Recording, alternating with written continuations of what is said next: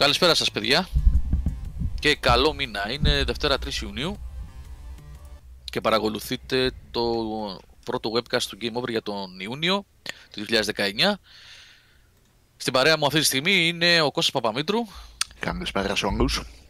Και ο Νικόλας Μαρκόγλου. Καλησπέρα. Σε λίγο περιμένουμε και τον κύριο Πλωμαριτέλη, νομίζω θα μπει. Και σήμερα θα μιλήσουμε περισσότερο για τα τι σι θρι, ε, γιατί ήδη έχουν αρχίσει να βγαίνουν ενδιαφέροντα πραγματάκια. Εκτός ε, αν θέλετε έχουμε... να πούμε για το Game of Thrones, δεν ξέρω. Κάτσε, γιατί θα πάρεις το πρώτο dislike στο πρώτο λεπτό, περίμενε. Κάτσε να περάσουν στα δευτερόλεπτα και μετά να το πάρεις. Λοιπόν, καλησπέρα στα παιδιά που είναι στο chat. Ευχαριστούμε πάρα πολύ για την παρουσία και την παρέα σας, παιδιά. Ε... πι ες εξ Lover βλέπω εδώ, Σόκου, Παύλος, Γιάννης, Όσελοτ, Αγγελική Τούλια, Λουξταμ. Η Αγγελική είναι ο Μπόλεκ, είπαμε νομίζω, ή τα έχω μπερδέψει εσείς, το συγγνώμη αν κάνω λάθος. Λουξταμ, Λουπ, Γκαρού, Άρωτρολ, γεια σου Μάτσο Ιωακημίδη, γεια σου Χρήστο Ευθυμιάδη και καλό καλοκαίρι και σε σένα. Ο Γιώργος Γρεουσιώτης, Killmaster, Κρίστο Ντίκο, Αλέξανδρος Βαρσάμογλου, ο Μάνος Χέλμης, γεια σας παιδιά, γεια σας όλους, καλησπέρα. Λοιπόν, ε, έχουμε φρέσκα φρέσκα πράγματα. Λίγο πριν ξεκινήσουμε, η πρώτη είδηση για την ι θρι έσκασε ε, και είναι η ανακοίνωση της Google ότι την, ε, την Πέμπτη, έτσι, την Πέμπτη. Ε, την Πέμπτη, σου τα θυμάμαι, παιδιά, σου τα διάβασα. Ναι. Πέμπτη στις επτά η ώρα το απόγευμα. Τετάρτη του μήνα. Νομίζω, πέμπτη είναι. Τετάρτη. Όχι, έξι του μήνα είναι. Πέμπτη, ε, πέμπτη, πέμπτη, πέμπτη. Πέμπτη, ναι, ναι, ναι. Mm-hmm. Πέμπτη στις επτά η ώρα το απόγευμα. Η Google ε, θα παρου... επτά ώρα Ελλάδος από ό,τι έχει γράψει εδώ ο Θάνος, από ό,τι βλέπω στην είδηση.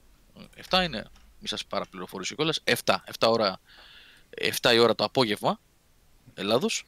Ε, θα ε, ανακοινώσει, θα κάνει μάλλον ανακοινώσεις για το Stadia, που για όσους δεν έχουν παρακολουθήσει την επικαιρότητα το τελευταίο δίμηνο τρίμηνο, είναι ουσιαστικά η gaming υπηρεσία, cloud gaming υπηρεσία της Google, που την ανακοίνωσε πριν από ένα δίμηνο, αν θυμάμαι καλά περίπου, mm-hmm. και σκοπεύει να κερδίσει μια θέση κατά τον ήλιο που λένε στα χωριά μας, mm-hmm. στο gaming ε, γίγνεσθε τα επόμενα χρόνια. Ε, δεν υπάρχει κάτι άλλο που μπορούμε να πούμε σε αυτό. Λένε ότι θα ανακοινώσουν τιμή, την, ε, υποθέτω ότι θα είναι το κόστος της συνδρομής και τα πακέτα τα διαθέσιμα που θα... Ε, γίνουν δια, που θα ε, δώσει ε, στο κοινό η Google και άλλες λεπτομέρειες. Λένε τώρα τι λεπτομέρειες θα είναι αυτές, πόσο θα κάνουν τα controllers, ποια παιχνίδια θα έχει στο launch, πότε θα είναι το launch, mm-hmm. πότε θα γίνει διαθέσιμη η πλατφόρμα επισήμως ε, με συγκεκριμένες ημερομηνίες. Είχαν πει για δεκαεννιά έτσι κι αλλιώς νομίζω, θυμάμαι σωστά παιδιά, αλλά σε κάποιες επιλεγμένες ναι, αγορές. Ναι, όχι παντού. Ναι. Στην Ελλάδα ας πούμε δεν θα είναι. Στην Ελλάδα δεν ήταν, ναι, ναι, ναι. Ε... Αλλά ναι, και εγώ για, για φέτος νομίζω ότι είχαν πει. Ναι, ναι, και εγώ αυτό θυμάμαι. Και εγώ mm. αυτό θυμάμαι. Οπότε, παιδιά, θα έχουμε αρκετά. Να πω εδώ πέρα ότι έχουμε σκεφτεί με τα παιδιά να γίνονται κάποια live φέτος για την κάλυψη της ι θρι. Μιας και είναι λίγο παράξενη η ι θρι, θα τα πούμε όλα τώρα για το πρόγραμμά της, πότε ξεκινάει και ώρες, ημέρες και τι περιμένουμε από τις εταιρείες που θα συμμετέχουν φέτος, mm. τι θα παρουσιάσουν. Αλλά επειδή θα είναι λίγο ιδιαίτερη. Ε, η ειδησιογραφία ίσως να είναι περιορισμένη, λείπουν μεγάλοι παίκτες φέτος κτλ. Ε, θα λέμε να κάνουμε κάποια lives ε, την ώρα που θα γίνονται οι συνεντεύξεις τύπου και οι παρουσιάσεις ε, της Microsoft για παράδειγμα που είναι Κυριακή βράδυ μία, της Ubisoft επίσης που είναι Δευτέρα ε, βράδυ. Θα δούμε πώς ακριβώς θα γίνει και πώς θα το κάνουμε αυτό. Δεν ξέρω αν θα κάνουμε κάτι για την Google εκείνη την ώρα. Ε, Νικόλα, θα δούμε και τους χρόνους και Κώστα και... όλα τα υπόλοιπα παιδιά που θα είναι στις ομάδες, πώς θα το κάνουμε και πώς θα το... Θα βγουν ανακοινώσεις σε κάθε περίπτωση, έτσι, θα το συζητήσουμε εμείς. Ε, ε, όχι, ο Ocelot δεκατρία δεν θα είμαστε εκεί εμείς, οπότε δεν είμαστε ούτε μάγκες, ούτε τυχεροί. Φέτος, όπως είχα πει στην προηγούμενη εκπομπή που εξήγησα όσοι ενδιαφέρονται μπορούν να τρέξουν εκεί και να δουν, δεν θα είμαστε στην ι θρι, ε, οπότε Ocelot ούτε τυχεροί ούτε μάγκες είμαστε. Μάγκες μπορεί να είμαστε, αλλά τυχεροί δεν είμαστε φέτος που δεν θα είμαστε. Λοιπόν, γεια σου H. Looper, πας σπίτι για να μας ακούσεις από εκεί, ωραία, πρόσεχε στο δρόμο. Ε, Τζιμάκο, τελευταία μέρα άδειας λέει σήμερα, για... και αύριο στρατό πάλι. Ναι. Γιάννη Ντ, ναι, όπως με τα Game Awards θα κάνουμε, λέμε να κάνουμε κάτι παρόμοιο, ε, που είχαμε βγει και μιλούσαμε, ε, οπότε θα γραφτεί και στην τήρηση, αλλά έχετε υπόψη ότι αυτό σημαίνει ότι θα σχολιάζουμε γενικά, αυτό είναι, για, για, για να το ξέρετε, δηλαδή πάνω από βίντεο και τα λοιπά θα υπάρχει κανονικά σχολιασμός. Ε, ναι, γιατί αυτή θα είναι η λογική, θα είναι ο σχολιασμός. Mm. Λέμε mm. να το κάνουμε έτσι φέτος, θα το δοκιμάσουμε, να το τρέξουμε έτσι. Mm. Ε, θα δούμε, θα το, το συζητάμε, κατά πάσα πιθανότητα θα γίνει. Το πώς θα γίνει, ποιες θα είναι οι ώρες, σε ποιες από αυτές τις συνεντεύξεις τύπου θα κάνουμε τέτοια live, θα βγαίνουν mm. ανακοινώσεις, παιδιά, θα ενημερώνεστε και από social media mm. και από το site βεβαίως μέσα, και ε, όσοι μας παρακολουθείτε θα μπορείτε να βλέπετε, να κάνετε το alert, έτσι, για να έρχεται η ειδοποίηση, το ξέρετε αυτό πώς λειτουργεί και καλύτερα από εμάς περισσότεροι, mm-hmm. ε, για να ενημερώνεστε πότε ξεκινάμε. Ε, το ε, πιθανό το... φίλος έγραψε, ναι? Νομίζω είναι για το πι σι Gaming Show που θα γίνει τη Δευτέρα στις οκτώ το απόγευμα, ώρα Ελλάδας πάντα. Ε, αυτό νομίζω μπορούμε να βγούμε για σχολιασμό και ναι, χαλαρή κουβέντα, έτσι, γιατί και το πι σι Gaming Show τραβάει συνήθως, ε, καμιά ώρα και... Θα δούμε, και μήπως κάνουμε... ότι και κάθε χρόνο βγαίνουν περισσότερα πράγματα στο συγκεκριμένο mm. show που αξίζει να ασχοληθούμε έστω και λίγο με αυτά. Reactions λέει ο Αλέξανδρος Τελακόντης στην εμφάνιση του Τοντ Χάουαρντ. Α, εμένα ο Τοντ Χάουαρντ μου αρέσει βασικά. Ε, πολύ showman και ευχάριστος. Άλλο τώρα τι, τι έχουν τα παιχνίδια του που βγαίνουν, αλλά σας παρουσιάζει. Καλά, καλά. Έδωσε συνέντευξη στο άι τζι εν χτες αυτός, ή νομίζω το Σαββατοκύριακο mm. μέσα δημοσιεύτηκε, και ε, δεν δείχνει να έχει καταλάβει τι έχει γίνει. Έτσι, επιμένει. Καλά, ναι. Οπότε θα, εγώ πιστεύω θα ακούσουμε πολλές μαλακίες. Καλά, εντάξει, τέλος πάντων. Ε, με επιφυλάξει, θα δούμε πώς και τι. Ε, η, η Αγγελική Ντούλια, η οποία δεν είναι Αγγελική όμως Ντούλια, είναι το account αυτό, είναι, νομίζω, νομίζω είναι ένας φίλος ο Μπόλεκ, α, α, δεν θυμάμαι σωστά όμως, ελπίζω να μην κάνω λάθος, ε, με βοηθάει αν κάνω λάθος, γράφει στο chat. Λοιπόν, λέει πάντως, Δρέση Γιώργο, ακούω την Ιθρία από τότε που είχατε στείλει το Σάββα, πρώτη φορά σε ακούω τόσο ξενερωμένο. Να σου πω, δεν βλέπω φέτος πολλά πράγματα...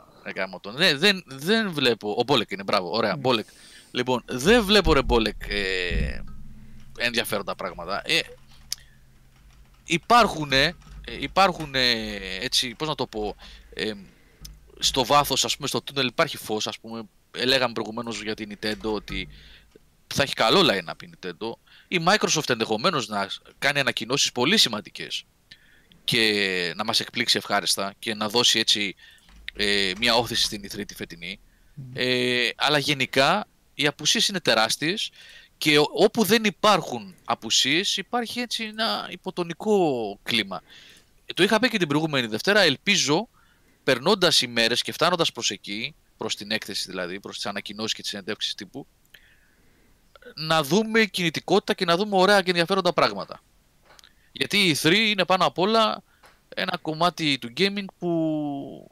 Ε, μέσα στο πανηγύρι και στις κουταμάρες και στις υπερβολές δίνει και τον τόνο, έτσι, δίνει και το έναυσμα για να κινηθεί η βιομηχανία, δίνει, προκαλεί ενδιαφέρον για τους επόμενους μήνες, ε, πολλές φορές και για επόμενα χρόνια, ε, είναι σημαντική έκθεση, δεν είναι αστεία πράγματα.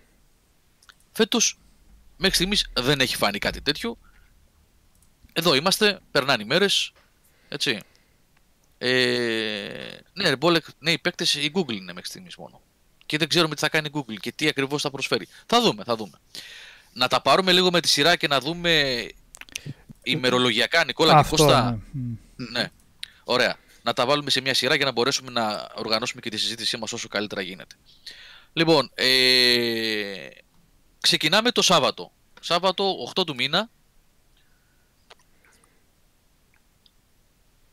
Ο Junk Monkey λέει: Γιώργος, το λέω για τρίτη φορά. Μόνο η Sony δεν θα είναι εκεί και αυτή δεν είχε κάτι καινούριο. Φέτος έχει καινούριο hardware. Πώς δεν έχει ενδιαφέρον. Νομίζω σε πρόλαβα. Προηγουμένως είπα ότι περιμένουμε η Microsoft να δώσει ενδιαφέρον. Mm. Ε, θα, θα σου εξηγήσω. Θα ακούσεις, Junk Monkey. Θα ακούσεις παρακάτω. Ναι, ε, Junk τι παιχνίδια Monkey... περιμένουμε. Mm. Ναι.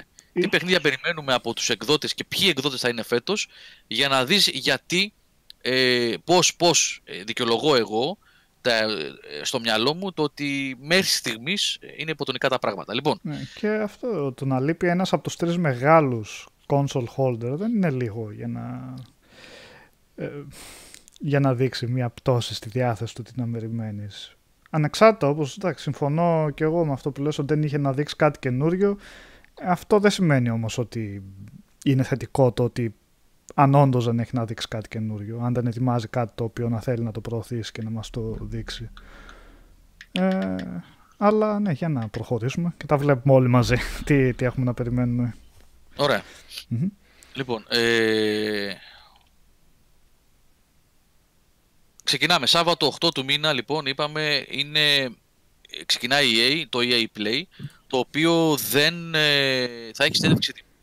Mm-hmm. Έτσι, δηλαδή η ι έι δεν θα κάνει φέτος συνέντευξη τύπου όπως κάνει όλες τις προηγούμενες χρονιές. Θα έχει μόνο ε, αυτό το χώρο που είχε χτίσει και πέρσι, που θα έχει κάποια παιχνίδια μέσα, ε, με πρόσκληση προς το κοινό, ανοιχτά, ε, για να δοκιμάσει ο κόσμος. Θα υπάρξουν κάποιες ανακοινώσεις. Από ι έι περιμένουμε, εγώ τουλάχιστον περιμένω δύο πράγματα. Ε, το πρώτο είναι το Jedi Fallen Order, το οποίο είναι ουσιαστικά για μένα το μεγάλο project που περιμένω από την ι έι να δω τι θα κάνει. Mm-hmm. ε, τι θα έρθει από τη Respawn. Υποθέτω ότι για το Fallen Order θα υπάρξουν πολλές πληροφορίες. Ε, θα δείξουν και βίντεο, είπαν, έτσι κι αλλιώς, στο και stream. Gameplay. Θα είναι το πρώτο, yeah, που θα δείξουν. Yeah. Και είναι βέβαιο ότι θα υπάρξει κάτι σχετικά με το Apex, το οποίο είναι το πολύ δυνατό χαρτί της ι έι το τελευταίο εξάμηνο. Ναι, θα κάνει soft conference η ι έι, Κώστα, σωστά το λες, ναι, ναι. Mm. Ε, οπότε, να ξεκινάμε, ας πούμε, με μια ι έι η οποία, εντάξει, θα δείξει FIFA, θα δείξει Madden. Το καινούριο Need for Speed δεν θα το έχει επιβεβαιώσει ότι θα κυκλοφορήσει φέτος, αλλά δεν θα το δείξει εκεί. Ε, και τι μένουμε, α, για το Anthem δεν ξέρω, γεια σου πάνω, ε, για το Anthem ούτε καν, έτσι, δεν νομίζω. Mm. Ε, δεν ξέρω τι ακριβώς επικρατεί στο παρασκήνιο με το Anthem, αλλά γεια σας. Γεια σας. Ναι, είναι... δεν είναι καθόλου ενθαρρυντικό βασικά το ότι δεν αναφέρεται καθόλου στην... και δεν νομίζω να το κρατάνε ως, ξέρεις, ότι θα το κάνουμε για έκπληξη και τελικά θα δείξουμε. Προφανώς όχι. Οπότε για να μην υπάρχει στο πρόγραμμά τους, ξέρω, δεν, δεν φαίνονται καλά τα πράγματα. Ίσως η κίνηση του κόσμου ήδη να είναι πεσμένη τόσο πολύ στο Anthem μέσα που να... Ποιο, ποιος ξέρει. Α, έχει, έχει τελειώσει το Anthem mm. online. Από ό,τι είδα κάποια νούμερα λίγο πριν βγούμε. Mm. Ε, έχει ελάχιστα... με το ζόρι βρίσκεις, λέει, sessions για να παίξεις. Mm. Εγώ έχω να πω πολύ καιρό, βεβαίως δεν έχω δει, δεν μπορώ να το επιβεβαιώσω αυτό. Αλλά... Ε, άλλαξε και το, και, και το roadmap. Α, ξέρω, ο Πάνος λέει. Άλλαξε και το roadmap. Όλα αυτά που είχαν πει ότι θα δώσουν το έξτρα περιεχόμενο δεν το βγάλανε. Ναι. Το Μάρτιο, τον Απρίλιο και τον Μάιο. Ε, γενικά αρχίζει και κυκλοφορεί πάρα πολύ. Δεν νομίζω ότι είναι εύκολο να γίνει αυτό, βέβαια. Αλλά αρχίζει και κυκλοφορεί πάρα πολύ η, η φήμη ότι να το βγάλουν, να το βγάλουν από την πρίζα να τελειώνει η υπόθεση. Και ξέρεις, είναι το ωραίο αυτό σε εισαγωγικά που λέγανε ότι συνεντεύξεις που είχε από την Bioware και αυτά στην αρχή, ό,τι και να γίνει, τουλάχιστον ξέρουμε ότι έχουμε για ένα χρόνο, θα το υποστηρίζουμε για να δούμε πώς θα πάει και αυτά. Για ένα χρόνο τουλάχιστον. Ότι... ήταν λες και ξέρανε και οι ίδιοι, όχι ξέρα, ξέρανε βασικά ότι όταν βγάζει ένα online παιχνίδι θα έχει προβλήματα. Έτσι. Και απλά είχαν πει ότι ό,τι προβλήματα και να έχει, να ξέρω ότι για ένα χρόνο εμείς θα δίνουμε λεφτά για να προσπαθούμε να το συντηρούμε και να βγάζουμε περιεχόμενο. Οπότε, αν βλέπεις ήδη μετά από τέσσερις μήνες ότι δεν υπάρχει καν στην ε τρία, όταν, θα, όταν έχουν ήδη ανακοινώσει ότι το Apex είναι, για παράδειγμα, και το Battlefield ε, και λοιπά και λοιπά, τότε καταλαβαίνεις ότι μάλλον και ακόμα και αυτές οι υποσχέσεις που είχαν... Εκτός ε, αν πέρασε κάποια ανακοίνωση εντελώς επιγραμματικά, έτσι, ότι ξέρω εγώ το τάδε...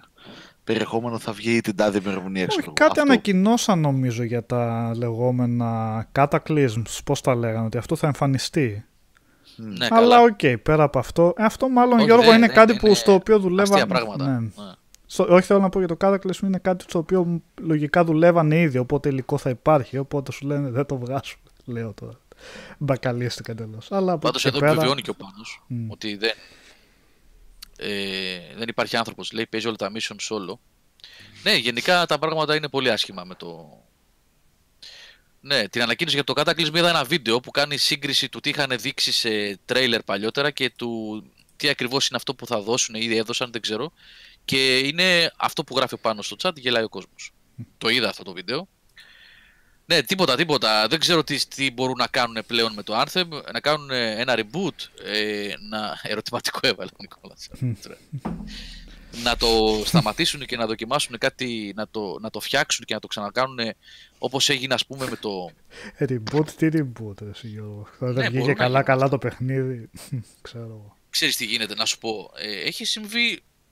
Έχει... Καλά, εντάξει, έχει γίνει με το No Man's Sky, το οποίο ήταν διαφορετικό παιχνίδι βέβαια, αλλά να, mm. που μετά από δύο χρόνια ε, και με δύο reboots ουσιαστικά, ένα, ένα βασικό και ένα ακόμα στην πορεία που γίνεται multi-platform, όσοι παίζουν λένε ότι πλέον το παιχνίδι είναι εκεί που έπρεπε να ήταν στην αρχή. Ναι, αλλά μιλάμε για ένα μικρό στούντιο. Καλά, υπάρχει το Final Fantasy, καλά. Αυτό που γράφει ο Πάνος, αυτό πήγα να πω τώρα. Υπάρχει το Final Fantasy δεκατέσσερα, mm. το οποίο έγινε το launch, ήταν μια παταγώδης αποτυχία.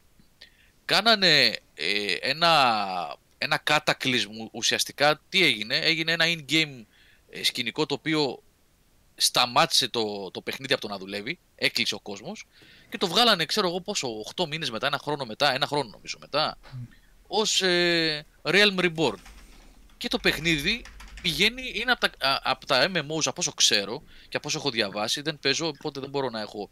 εμπεριστατωμένη άποψη, αλλά από ό,τι δια, διαβάζω είναι ένα από τα πολύ καλά εμ εμ όους της αγοράς αυτή τη στιγμή. Με υγιή κοινότητα, με μεγάλη κοινότητα κλπ. κλπ. Ναι.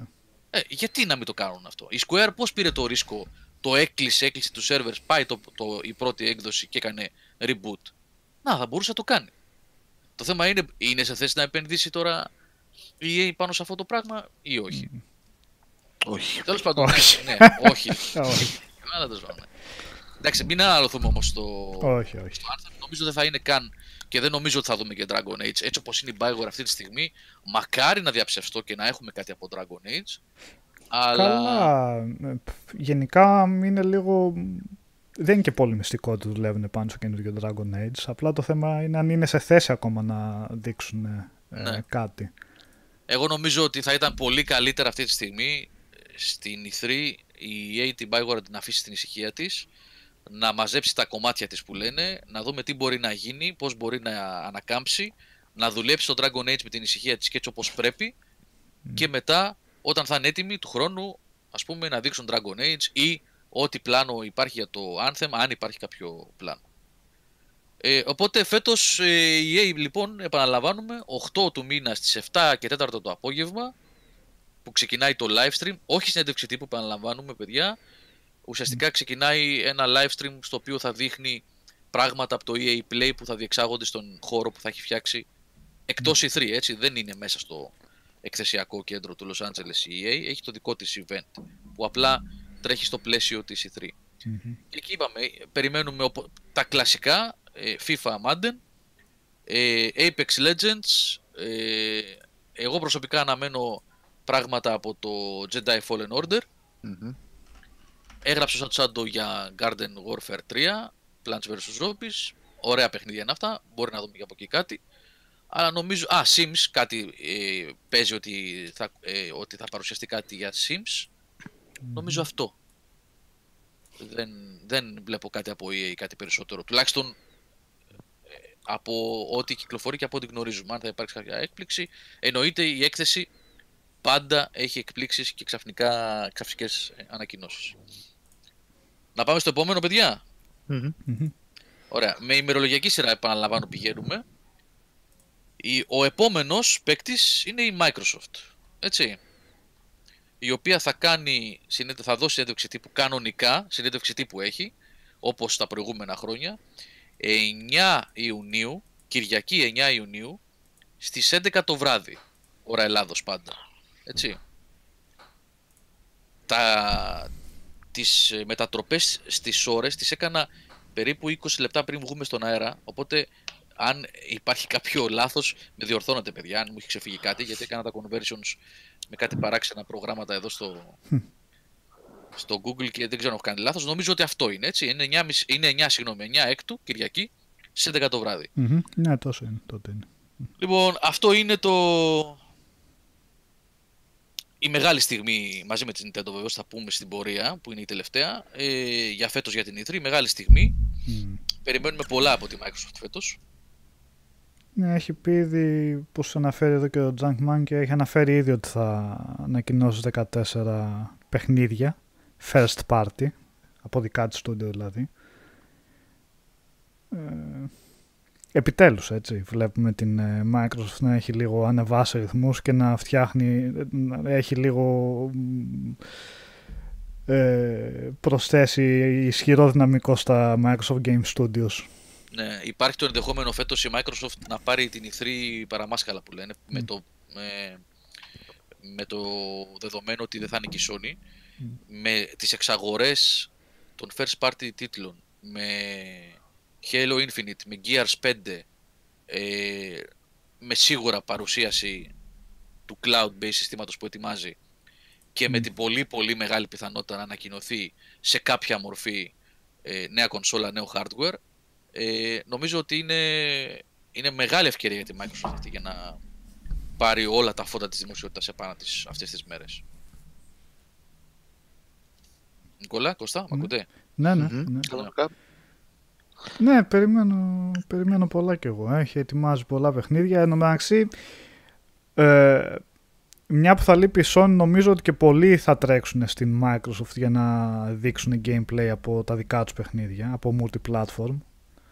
Οπότε νομίζω και Cyberpunk παραδείγματος χάρη ναι, θα Νικόλα, δούμε εκεί. Σωστή παρατήρησή σου, mm. γιατί θα είναι... Έχεις δίκιο, μπράβο Νικόλα. Είναι η συνέντευξη τύπου για πεδίο δράσης για multi-platform παιχνίδια. Mm. Έχεις δίκιο αυτό. Η ναι. πιο μεγάλη προβολή που θα μπορούν να έχουν κατά ναι, τη διάρκεια ναι, ναι. της PlayStation τρία είναι. Οπότε νομίζω ή Dying Light, Fairpin δύο, υπάρχουν διάφορα που θα μπορούσαν, που, θα μπορού, που, μπορούμε, που μπορούν να προβληθούν εκεί πέρα. Μπορεί το Call παρουσιαστεί... of Duty, ναι, της Rocksteady, αν έχει κάτι καινούριο να δείξει, επιτέλους έχουν γενικό. Άμα φανεί το Watch, το Watch Dogs τρία mm, ναι. της Ubi, ας πούμε, κλασικά η Ubi βγάζει τα... Ναι, δεν περιμένει τη δικιά της. Ναι. Ναι. Είναι πολύ πιθανό σε αυτή τη συνέντευξη τύπου να παρουσιαστούν πράγματα και από εταιρείες που δεν έχουν δική τους συνέντευξη τύπου. Παραδείγματος χάρη η Namco μπορεί να δείξει κάτι, δεν είναι πρώτου μεγέθους σαν όνομα, αν και τελικά διαπιστώσαμε ότι είναι ωραίο παιχνιδάκι mm. από την beta που παίξαμε το, το Σαββατοκύριακο, το Code Vein λέω, στο Code Vein αναφέρομαι.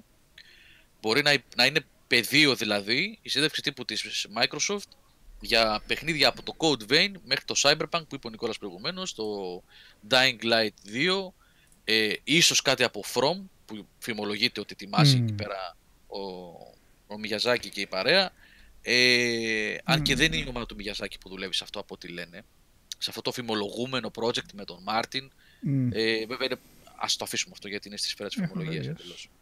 Ναι. Mm. Ε, τα δικά της, είπαμε, το Gears πέντε είναι πολύ δυνατό χάρτη, το Halo Infinite εννοείται καλά ότι είναι μεγάλο όνομα. Ε, υπάρχει το ενδεχόμενο ε, Κυριακή βράδυ να δούμε μια πολύ πολύ πλούσια και με πολύ ενδιαφέρον συνέντευξη τύπου. Αυτή είναι για να απαντήσω στο φίλο τον, τον Junk Monkey που μου έλεγε προηγουμένως ότι γιατί το λες αυτό κτλ. Είναι η, η σπίθα ελπίδας που έχω για την φετινή ι θρι, Junk Monkey. Αυτό, mm. η συνέντευξη τύπου της Microsoft με όλα τα γύρω-γύρω που, δηλαδή, όπως είπε ο Νικόλας, ότι δεν υπάρχει άλλος third party, συγγνώμη, ε, άλλη multi-platform, ε, ε, πώς να το πω, συνέντευξη τύπου, mm-hmm. ε, platform holder. Η Nintendo εννοείται ότι είναι, παίζει με το δικό της, στο δικό της πεδίο, με δικά της παιχνίδια. Ε, τα ξέρετε αυτά, μην τα επαναλαμβάνουμε. Ε, οπότε... Ε, όλα αυτά τα πράγματα μαζί, cloud services, ε, third party παιχνίδια, ε, studios πολλά δικά της που έχει αγοράσει, τα οποία μπορούν, έτσι, Ninja mm. Theory, ε, Obsidian κλπ, κλπ, ε, που μπορεί από αυτούς να ακούσουμε κάτι. Μπορεί να δούμε, είναι σχεδόν βέβαιο ότι θα δούμε, ε, για το Outer Worlds, κάτι της, της Obsidian, που είναι mm. multi-platform, αλλά πολύ δυνατός τίτλος και περιμένουμε να δούμε εκεί. InXile, έβαλε εδώ που βοηθάει, Undead Labs, The Initiative. Ε, ε, όλες αυτές φτιάχνουν πράγματα. Τώρα, όπως έγραψε και ένας φίλος μας παραπάνω, ναι, όπως έγραψε και ένας φίλος μας παραπάνω, είναι πολύ δυνατό να, πολύ δυνατό να, δει, να δούμε απλά λογότυπα σε κάποια ή σι τζι άι trailer, ας πούμε, γιατί την εξαγορά αυτών των στούντιο την ανακοίνωσε πέρσι, έτσι, οπότε δεν ξέρω. Η Ninja Theory, ας πούμε, το Hellblade πότε το έβγαλε? Πέρσι το είχε βγάλει. Είναι λίγο ε, δύσκολο να δούμε. Δύο χρόνια. Ε, ε. Ε. Έχουμε και τη Playground, το καινούριο παιχνίδι, κάτι ετοιμάζει. Αυτή είναι τον Α, Horizon. Ναι, και εμένα μου έχει κολλήσει στο μυαλό, βασικά μάλλον σίγουρα, ότι ετοιμάζει κάποιο Fable, γιατί έχει πει ότι εργάζεται σε open world αρ πι τζι.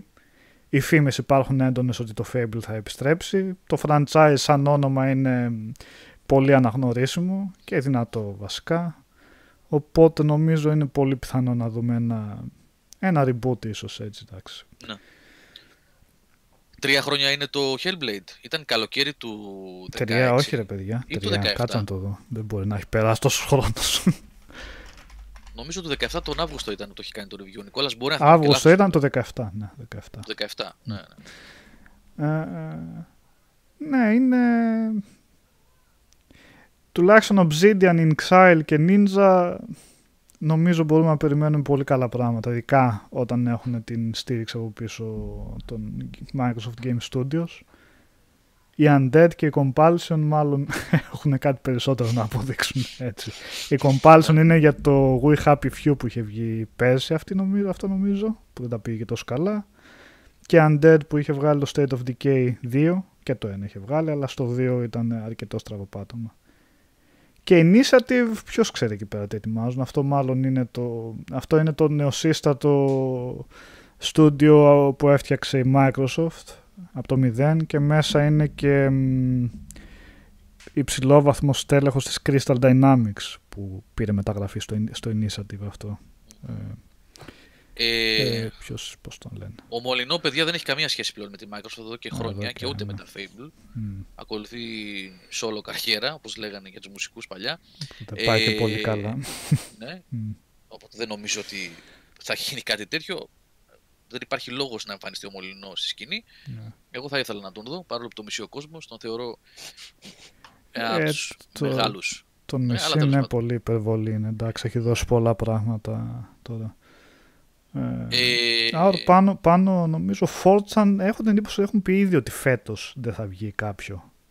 Ναι, δεν αποκλείω αν παρουσιαστεί hardware, αν παρουσιαστεί hardware είτε σε προχωρημένη μορφή είτε ακόμα περισσότερο, εγώ εκεί προς, προς τα εκεί πιστεύω ότι θα είναι σε concept μορφή. Το Scarlet θα είναι, το όραμά μας για το Scarlet είναι αυτό, ότι τα Forza Motorsport είναι showcase παιχνίδια, τα motorsport, έτσι, mm. κυρίως τα motorsport, ε, είναι παιχνίδια βιτρίνα για hardware, οπότε ίσως αν, αν παίξουμε δηλαδή σε τέτοιο πεδίο, αν παίξουμε δηλαδή, δούμε μια συνέντευξη τύπου στην οποία θα δούμε νέο hardware, να φανεί κάποια, κάποιο Forza Motorsport ως βιτρίνα, ως τι μπορεί να κάνει υπολογιστικά και hardware wise που λένε, Το, το νέο σύστημα που ετοιμάζουμε ε, σε γραφικά, ε, υπολογιστική ισχύ κλπ. Mm.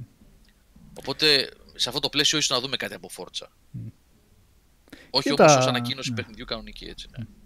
Πέρσι έκανε την προετοιμασία λέγοντας ότι εργάζεται πάνω στις νέες κονσόλες. Φέτος δεν, είναι, δεν το θεωρώ καθόλου απίθανο να δείξει κάτι. Ε, ίσως όχι το design της κονσόλας και αυτά, αλλά να πει ίσως κάποιο όνομα, πώς θα ονομάζεται, να, να δείξει κάποιο παιχνίδι next gen, μπορεί. Ε, Καλά, μπορεί να δείξουν και καμιά κονσόλα και ακουφαθούμε όλοι, έτσι. Κάνα κουτί ε. εκεί και τα πούν αυτό είναι και βγαίνει το Νοέμβριο. Ε, πιστεύεις ε. όμως ότι είναι δυνατό να το ανακοινώσουν τόσο νωρίς όταν η Sony δεν έχει δείξει σημάδια να, να ανακοινώσει ακόμα κονσόλα? Συμφέρει μια εταιρεία να ανακοινώσει μπορεί πιο μπροστά. Μπορεί να θέλει να κάνει. Θυμάσαι, Νικόλα, το δύο χιλιάδες πέντε με το τριακόσια εξήντα. Έκανε μια παρουσίαση, το ανακοινώνει, κάνει μια παρουσίαση με, μέσα από το εμ τι βι, ναι. το παρουσιάζει στην ι θρι και τον Νοέμβριο κυκλοφόρησε. Σοκανό φάση. Βέβαια ήταν και άλλη Microsoft και άλλη ομάδα, ναι. λοιπά, αλλά, αλλά ε, εμένα θα μ' άρεσε να έβλεπα ξανά τη Microsoft εκείνης της εποχής και όχι mm. τη Microsoft του δύο χιλιάδες δεκατρία. Την πιο gaming Microsoft που έπαιρνε αποφάσεις λίγο ε, με το θυμικό και πάμε ας πούμε με ενθουσιασμό και τα λοιπά. Mm. Δεν αποκλείεται. Δεν αποκλείεται. Να, και να θέλει να προλάβει να βγει πιο γρήγορα. Δεν αποκλείεται.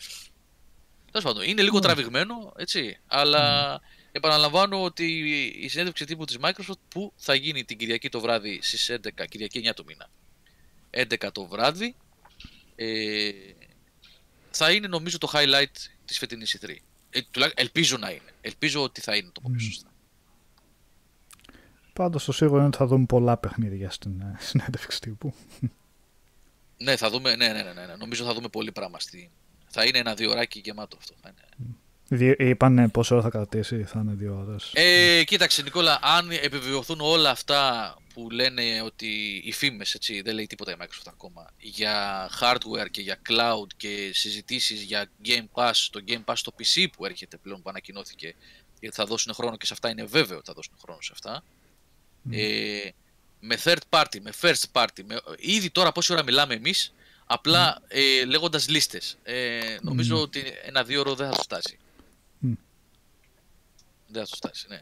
Θα είναι, θα είναι, θα... πιστεύω θα παίξουν πολύ, ε, θα παίξουν ρέστα με τη Microsoft. Έχουν ευκαιρία φέτος.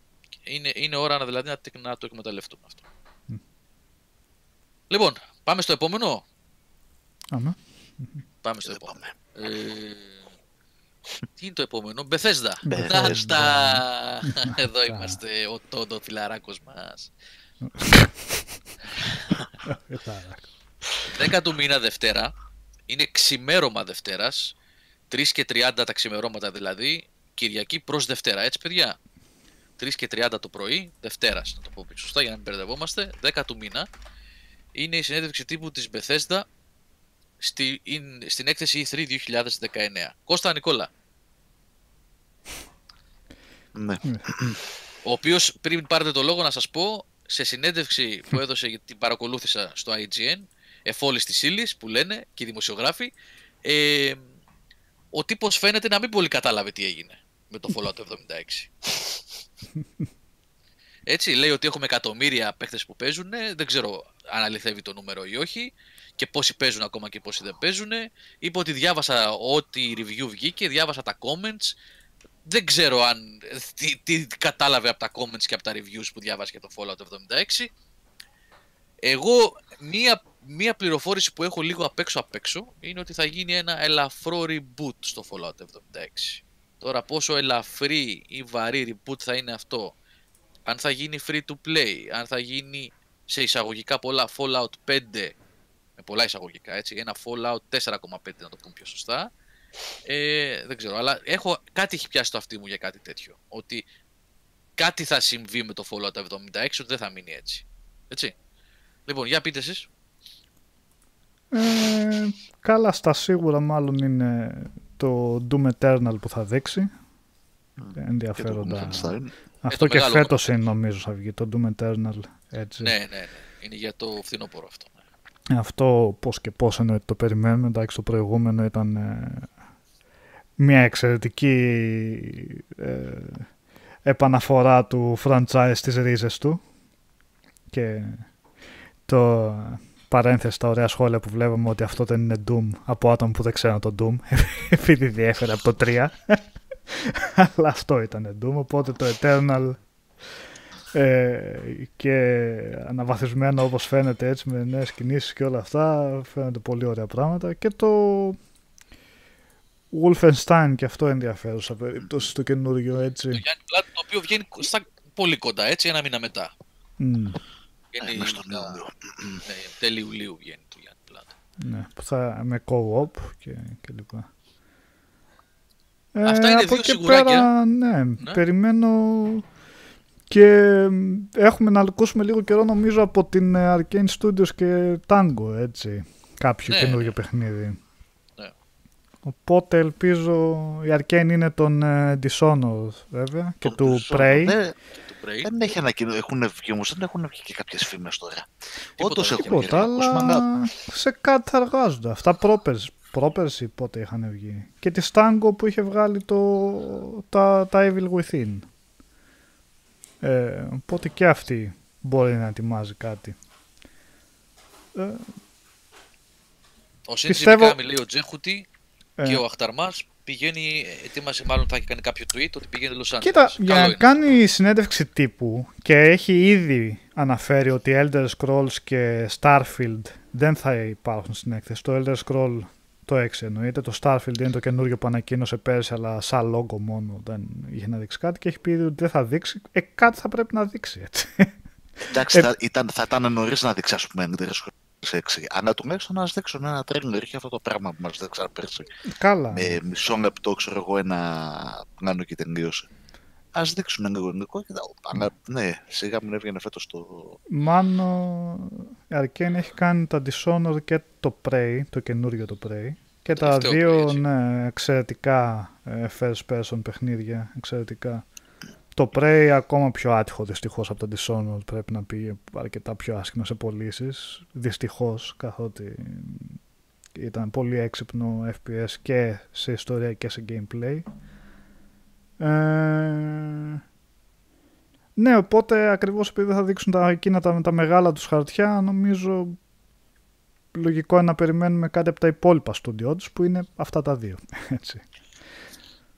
Εγώ, παιδιά, δεν θέλω να σας απογοητεύσω, αλλά εγώ πολύ φοβάμαι ε, ότι η συνέντευξη τύπου της Bethesda θα αναλωθεί σε δύο παιχνίδια. Ε, το ένα καλώς θα, θα κάνει να αναλωθεί εκεί, γιατί μιλάμε για το Doom Eternal. Ακόμα και αν είναι, όπως γράφει ο Πάνος εδώ στο chat, ως, του, του μοιάζει ως standalone expansion. Θα δούμε πάνω, εντάξει, καταλαβαίνω τι λες, να δούμε πώς θα είναι όμως, πόσο μεγάλο θα είναι, mm. γιατί έχει πολλά καινούργια πράγματα. Από ό,τι έχω δει στο gameplay, με οπλισμό, ναι, ναι, ναι. grappling hook. Έχει ένα co-op mode online που μπαίνει φίλος σου μέσα, κάνει invade στον κόσμο σου σε στυλ Dark Souls. Μπαίνει μέσα και σαν, σαν δαίμονας, ναι. σαν δαίμονας, όχι ε, πολεμιστή, σαν Μαρή. Mm. Ε, θα έχει, ε, έχει αρκετές διαφοροποίησεις από το, από το προηγούμενο Doom, από το reboot. Οπότε, ε, ναι, μου φαίνεται πολύ ενδιαφέρον το Eternal. Mm. Αυτό θα είναι το καλό κομμάτι, για κατά την άποψή μου. Mm-hmm. Το δεύτερο θα είναι, παιδιά, πιστεύω ότι αυτοί θα επιμείνουν με το Fallout εβδομήντα έξι. Πολύ φοβάμαι ότι θα επιμείνουν με αυτό το πράγμα. Και πολύ φοβάμαι ότι θα επιμείνουν, γιατί θα κάνουν, προσπαθήσουν να κάνουν κάτι σε soft reboot. Θα προσπαθήσουν να μαγειρέψουν τα νούμερα. Θα προσπαθήσουν να μας πείσουν ότι όλα πήγαν καλά. Σιγά-σιγά θα πρέπει να είναι πολλοί να έχουν παροπίδες για να μην έχουν καταλάβει το πόσο άσχημα. Εννοείται ότι θα το δείξουν, αλλά να στηρίξουν ολόκληρη συνέντευξη τύπου σε αυτό νομίζω θα είναι τρελό φάουλ. Που δεν νομίζω. Όχι να τη στηρίξουν, αλλά ότι θα τους φάει. Ναι, κόσμο, ε, αυτό, αυτό εννοώ. Ναι. Θα, ότι θα, θα επικεντρωθούν αρκετά, εν πάση περιπτώσει, ναι. εκεί. Νομίζω απλά δεν θα ξέρω, το δείξουν σε φάση ότι το στηρίζουμε ακόμα, θα πούν όλα αυτά τα ωραία, έχουμε εκατομμύρια βέθες και ο κόσμος το αγαπάει και α, κοιτάτε τι ωραία glitch και τέτοια, αν κάνουν πλάκα με τον εαυτό τους. Ναι, αυτός αλλά καλά, πόσο ναι. θα... πρέπει να δείξουν και κάτι σοβαρό πέρα από αυτό. Τι να πω, παιδιά, μακάρι. Ε, καλά, για, τα, για Elder Scrolls έξι Red, ε, πώς το είπανε, ότι βγήκε η φημολογία Red κάτι. Ωχ, oh, Red, Red River, δεν μη, νομίζω ότι θα είναι ο υπότιτλος του, αλλά αυτό είναι leak, ούτε καν leak, φήμη είναι. Και για το Starfield ούτε καν, δεν νομίζω. Όχι. Ότι... Έχουν πει ότι δεν θα, δεν θα δείξουν αυτά, το έχουν πει. Ε, ναι, και πολύ φοβάμαι ότι και την Arcane, μακάρι να δείξουν κάτι, αλλά δυστυχώς, παρόλη την ποιότητα της Arcane, τα έχουν πει τα παιδιά εδώ κατά καιρούς, και ο Σάβας, και ο Νικόλας, και ο Πλωμαριτέλης, για τα Dishonored και για τα Prey, για το Prey, δεν τους βγαίνει, παιδιά, δεν πουλάνε τα παιχνίδια αυτά, δεν έχουν πάει εμπορικά καλά και δεν ξέρω πόσο χρόνο μπορούν να δώσουν σε αυτά τα παιχνίδια πλέον. Η εταιρεία όμως σίγουρα δεν έχει κλείσει, οπότε κάτι όχι, φτιάχνει, όχι, όχι, όχι, όχι. Ε, ναι. από ό,τι βλέπω εδώ τώρα, το θυμόμουν και στο δύο το Dishonored είχε βγει Νοέμβριο του δύο χιλιάδες δεκαέξι, έτσι πάνε δυόμιση χρόνια και από τότε που έβγαλε παιχνίδι yeah. η Arcane, γιατί το Prey άλλη ομάδα, άλλο στούντιο της Arcane το έφτιαξε, οπότε... Ε, mm. Μια παρένθεση εδώ, το, το φιλαράκι του DualShock τζι αρ λέει μόνο εγώ περιμένω το Judgment από το trailer που είδα, μου φαίνεται ενδιαφέρον. Το Judgment ουσιαστικά το, το παλικάρι μιλάει για το παιχνίδι της Sega που είναι από την ομάδα των Yakuza. Mm-hmm. Λέγεται Judgment και είναι ένα spin-off, είναι πνευματικός διάδοχος τέλος πάντων της σειράς Yakuza. Ε, δυστυχώς, άκου να δεις τι γίνεται. Αυτό ε, δεν ξέρω αν θα το δούμε γιατί η Sega δεν έχει συνέντευξη τύπου. Δεν ξέρω αν θα έχει κάνει περίπτωρο η Sega. Πέρσι δεν είχε από ό,τι θυμάμαι. Και επειδή αυτά νομίζω ότι είναι exclusive πι ες φορ, δεν έχει πλατφόρμα φέτος να το δείξει. Mm. Δεν ξέρω πώς θα μπορούσε να παρουσιαστεί το Judgment στη φετινή ι θρι. Ναι, είναι αποκλειστικό. Δεν ξέρω πώς. Νομίζω, νομίζω ότι είναι πι ες φορ exclusive. Δεν θυμάμαι, είναι, παιδιά, είναι. Είναι λάθος, πι ες φορ είναι. Exclusive. Ναι, έχει οπότε... βγει ήδη η Ιαπωνία αυτό εν τω μεταξύ. Λέω έχει βγει, τώρα, έχει βγει, ναι, ναι, αλλά ναι. Πάντα τα παιχνίδια της ναι, ομάδας ναι, ναι. Της, που κάνει τα Yakuza βγαίνουν πρώτα η Ιαπωνία και μετά. Δηλαδή θα είχε νόημα, θέλω να πω, να φανεί στην ι θρι και να παρουσιαστεί. Αλλά δεν ξέρω πώς τώρα πια που δεν είναι η Sony και δεν υπάρχει πλατφόρμα θα μπορούσε και από τη στιγμή που και η Sony έτσι δεν έχει. Συγγνώμη, η Sega δεν έχει συνέντευξη τύπου. Ε, πι έι πι Gamer, τα είπαμε και την προηγούμενη εβδομάδα και εξήγησα και αναλυτικά ε, τους λόγους που φέτος δεν είμαστε στην ι θρι. Έτσι, οπότε, όχι, φέτος δεν θα είμαστε, παιδιά. Ε, το ξαναλέω μια φορά. Και αν θέλετε, την προηγούμενη, στο προηγούμενο webcast είπα αναλυτικά ποιες είναι οι αιτίες που μας οδήγησαν φέτος στο να μην, μπορέ, να μην μπορέσουμε πρωτίστως, για να μην κοροϊδευόμαστε και μεταξύ μας, το να μπορείς να πας στην ι θρι, είτε με χορηγείο οτιδήποτε άλλο, εννοείται ότι πάντα είναι καλό. Έτσι, πρωτίστως δεν μπορέσαμε και δεύτερον, ε, εφόσον ε, είχαμε και τα προβλήματα με το site ε, και με τρελά κόστη και τα λοιπά το προηγούμενο διάστημα, δεν υπήρχε δυνατότητα. Ε, αυτά για την Bethesda. Είναι κάτι άλλο, Κώστα, Νίκολα?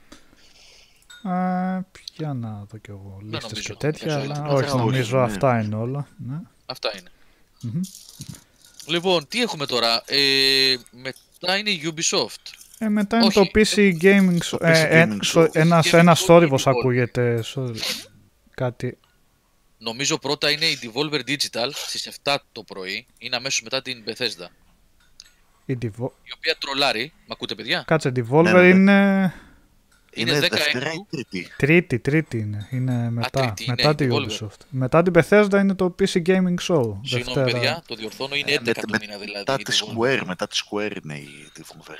Ωραία, ωραία. Mm. Θα πούμε και μετά γιατί και δεν έχουμε κάτι να πούμε τώρα. Γιατί... Yeah. Ωραία, οπότε πι σι Gaming Show είναι δέκα του μήνα στις οκτώ το απόγευμα, σωστά? Τη Δευτέρα, ναι. Τη Δευτέρα, Τη Δευτέρα δέκα Ιουνίου στις οκτώ το απόγευμα. Που λέμε να κάνουμε και το webcast mm-hmm. και να το ταιριάξουμε. Ε, webcast τέλος πάντων, ή ι θρι special θα είναι.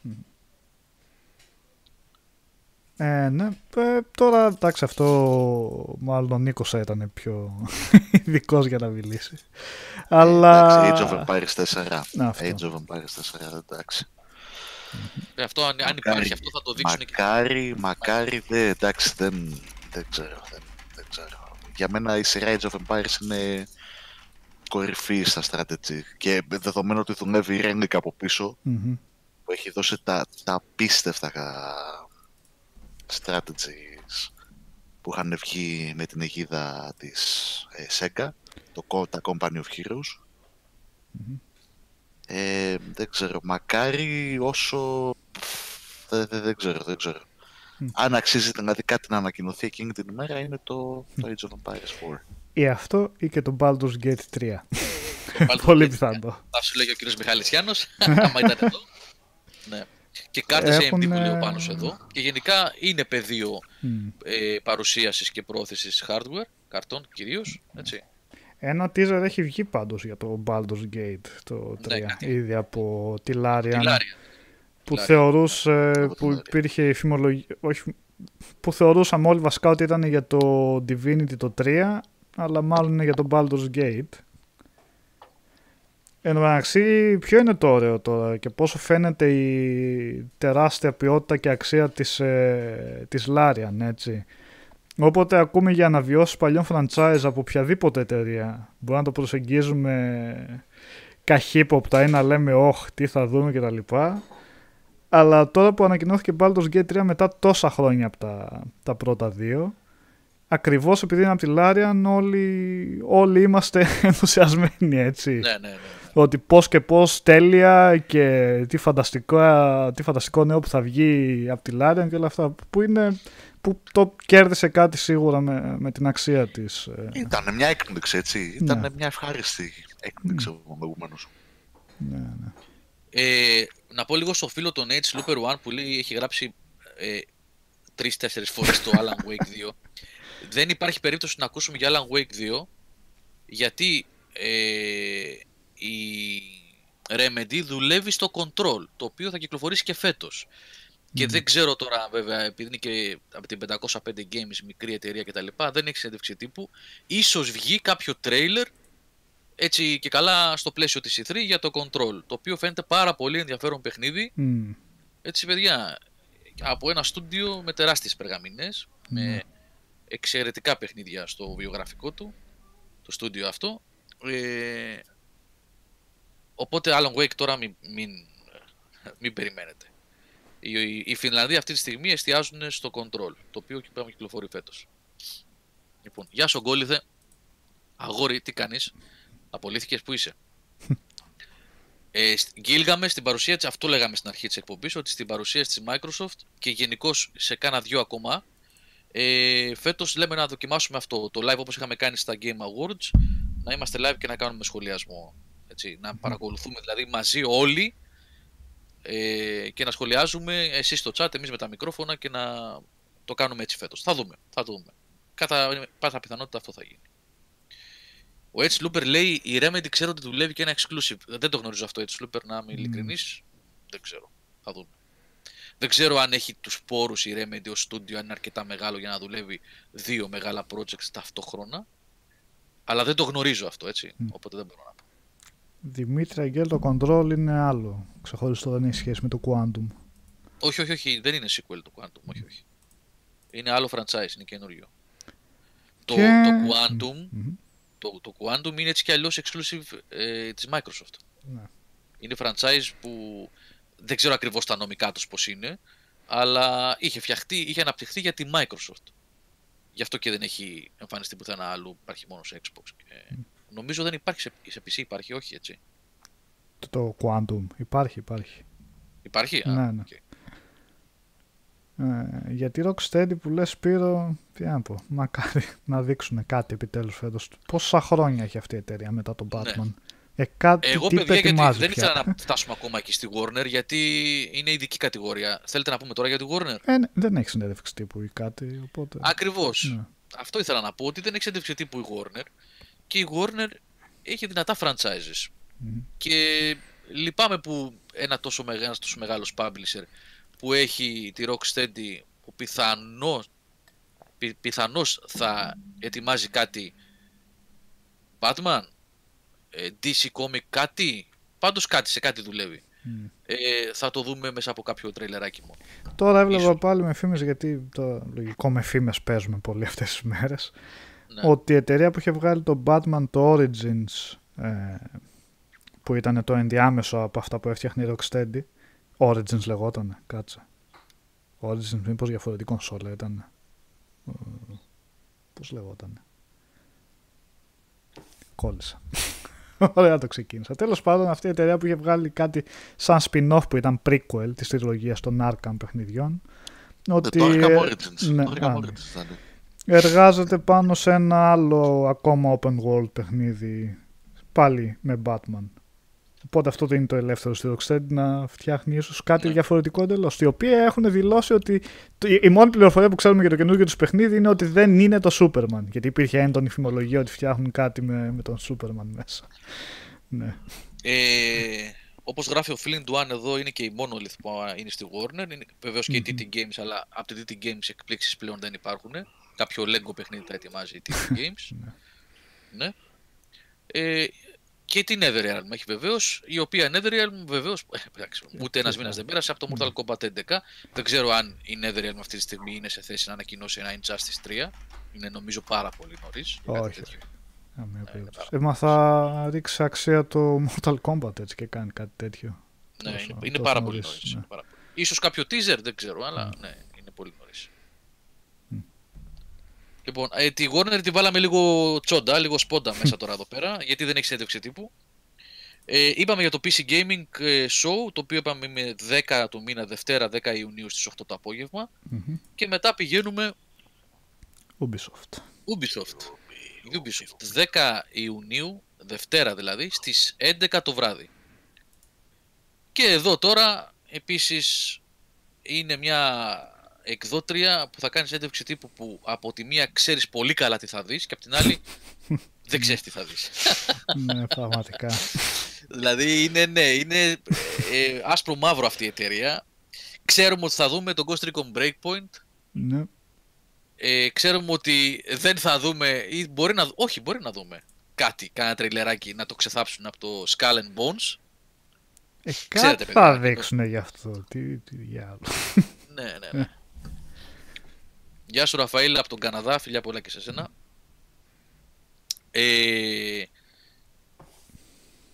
ξέρουμε ότι, όχι δεν ξέρουμε, τι γίνεται με τον Beyond Good and Evil δύο.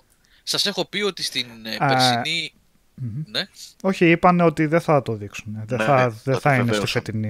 Ναι, ε, αυτό ήθελα να πω τώρα, ότι στην περσινή ι θρι είχα δει ένα τριάντα λεπτό gameplay session σε ένα behind closed doors. Mm-hmm. Είχα δει δηλαδή, υπάρχει το παιχνίδι, το έχω δει να τρέχει και παίζει. Κανονικότατα. Είχα μιλήσει σε webcast αφού γύρισα πέρσι από το Los Angeles.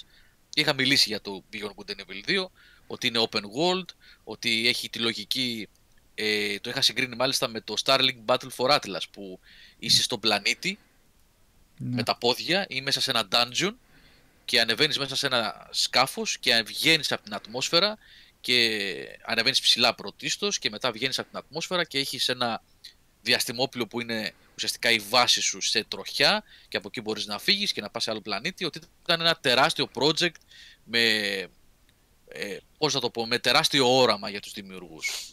Τώρα, τι γίνεται, δεν τους βγαίνει, δεν τους πάει, ε, δεν ξέρω τι συμβαίνει με αυτό. Δεν είναι ακόμα η ώρα του. Δεν ξέρω, δεν ξέρω. Ε, ε, λίγο παρένθεση, αλλά... παιδί. Α, ah, sorry, ναι. πες, πες.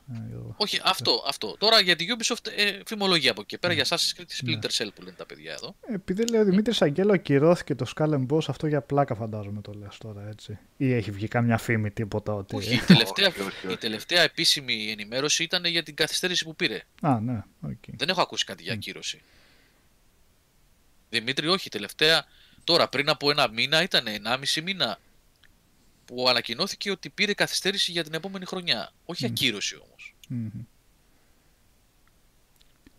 Α, οκ. Okay. Ε, Assassin's... έχω, ναι. έχω την εντύπωση ότι τους, επειδή τους έχουν μαζευτεί πολλά online μέσα, έχουμε και Division, έχουμε και, mm. και Ghost Recon, ίσως θέλουν λίγο να τα αραιώσουν, φαντάζομαι, mm. δεν ξέρω. Mm. Είναι τελώς απρόβλεπτο πάντως. Mm. Ε, ναι, Beyond δεν θα έχουμε, Assassin's Creed δεν θα έχουμε κυκλοφορία. Κυκλοφορία εντός. Σίγουρα. Αποκλείεις Κώστα και Νικόλα. Και είναι και ο Θάνος μέσα. Γεια σου Θάνο. Όχι, η κυκλοφορία φέτος έχουν πει ότι δεν θα υπάρξει. Ίσως όχι, ανακοινώ... για ανακοίνωση. Αυτό, για ανακοίνωση. Άλλο αυτό, ναι, ναι. Υπάρχει φήμη ότι θα δείξουν gameplay βίντεο από το Assassin's Creed mm, που φημολογείται mm. ότι θα λάβει χώρα στην Νορβηγία την εποχή των Βίκινγκ. Ας πούμε ότι το λένε Ragnarok. Που κυκλοφορεί. Ας πούμε ότι mm. το λένε Ragnarok. Υπάρχει φήμη ότι θα δείξουν και gameplay video. Αυτό. Αλλά είναι επιβεβαιωμένο ότι για φέτος δεν θα έχουμε Assassin's Creed. Ε, θα συνεχίσει υποστήριξη ε, για το ε, για το Odyssey. Αύριο κυκλοφορεί το, το δεύτερο μέρος του ε, The Secrets of Atlantis, το δεύτερο ντι ελ σι. Mm. Και περιμένουμε σταδιακά να μας δώσουν και το Νικόλα το Discovery Mode που ακόμα το χρωστάνε. Ναι, ναι, ναι. Λοιπόν, Watch Dogs, ναι, που γράφει και εδώ πέρα ο Ex Vasco. Ε, η Ubisoft έχει, έχει πολλά franchises αυτή τη στιγμή που είναι δυνατά ονόματα στην αγορά. Ε, μην ξεχνάμε και το Rainbow Six Siege που πηγαίνει τρένο mm-hmm. και βγήκε μια φήμη προηγουμένως είδηση. Ε, την είδα στο Discord που γράφαν τα παιδιά ότι το Rainbow Six Siege πηγαίνει στην επόμενη γενιά, πι ες φάιβ mm-hmm. και Xbox, νέα γενιά όπως τα λέγεται τέλος πάντων. Ε, δεν αποκλείεται να έχουμε επίσης μια πολύ μεγάλη και γεμάτη συνέντευξη τύπου από τη Ubisoft. Δηλαδή, mm-hmm. παρόλο που λένε ότι δεν θα έχει Beyond Good and Evil δύο, ε, αν υπάρξει ε, ενδεχόμενο να δείξουν περισσότερα πράγματα για τον Breakpoint, που νομίζω ότι θα δείξουν κάτι διαφορετικό από τα πρώτα που είχαν δείξει στην ανακοίνωση, mm-hmm. Skull and Bones, Assassin's Creed, όπως θα λέγεται, έτσι, Ragnarok και όπως αλλιώς λέγεται, Watch Dogs καινούριο, ίσως που λένε οι φήμες που κυκλοφορούν, βέβαια, για το Splinter Cell, παιδιά, οι φήμες κυκλοφορούν εδώ και δύο ή τρία ακούω εγώ mm. για Splinter Cell, έτσι, και Splinter Cell δεν βλέπουμε. Ε, ε, πράγματα για το Rainbow Six Siege, Ίσως να θυμηθούν και το For Honor που δεν το έχουν ξεχάσει βέβαια, το, το στηρίζουν. Δεν ξέρω πόσο κόσμο έχει, αλλά το στηρίζουν. Καλά, σίγουρα Just Dance, Death Racer. Δεν το ξεκινήσει και βραδιά έτσι. Δεν ξέρω αν θα έχουν και την Aisa φέτος. Πέρσι δεν την είχαμε. Να, να αποκτήσει έτσι νόημα η παρουσίαση. Ούτε πέρσι ούτε πρόπερσι δεν την είχαν. Ούτε πρόπερσι. Όχι, πρόπερσι ήταν. Νομίζω ήταν. Όχι, ούτε πρόπερσι ήταν. Είναι δύο χρόνια τώρα που το έχουν πάρει η οικογένεια τελείως. Ότι είναι οι άνθρωποι της Ubisoft που κάνουν παρουσίαση. Καλησπέρα, παιδάκια. Γεια σου, Θάνο. Εσύ άκουσες, άκουσες Ubisoft και μπήκες. Λοιπόν, θα κάνω μια πρόβλεψη. Ότι mm-hmm. μπήκες να μας μιλήσεις, εκτός από το Call of Duty, το οποίο δείχνει και πολύ εντυπωσιακό βεβαίως, ότι το Ghost Recon Breakpoint θα σκοτώσει το Division δύο. Έχω δίκιο. Ε, ναι, που, που να ποντάρουμε τα λεφτά μας, γιατί είναι σχεδόν εννιά τοις εκατό σου. Δηλαδή, να πάμε σε κανένα προποτζήτο φραγμένο θα λέει το όχι, ότι είναι εκατό τοις εκατό. Τι κάνετε, λοιπόν, ναι, συμφωνώ σε αυτό. Αλλά εντάξει, πρέπει να δούμε κι άλλα τώρα. Δεν θα βγάλουμε επικίδιο στο Division, επειδή είπαν ότι θα βάλουν παρόμοια στοιχεία στο Ghost Recon. Σίγουρα όμως πιστεύω ότι θα σπάσουν λίγο την κοινότητα, ειδικά και μετά το τελευταίο update που βάλανε το raid και τα λοιπά, που όλοι έτσι μείνανε λίγο ε, άναδοι με το πόσο κακοφτιαγμένο ήτανε. Οπότε, ναι, στο Division ξέρω. δύο εννοείς. Στο Division δύο, στο Division δύο. Το update του Division δύο, το, το raid του Division δύο ήταν λίγο πολύ κακοφτιαγμένο. Δηλαδή φαινόταν ότι τα παιδιά δεν είχαν εμπειρία από αυτό το πράγμα. Ε, προσπάθησαν κάτι, δεν τους βγήκε ή τους βγήκε όπως τους βγήκε και από εκεί και πέρα έχουν ε, ακολουθήσει λίγο πιο χαμηλό τόνο. Ε, δηλαδή δεν θέλω να πω περπατάνε την πορεία του, της BioWare, αλλά σιγά σιγά.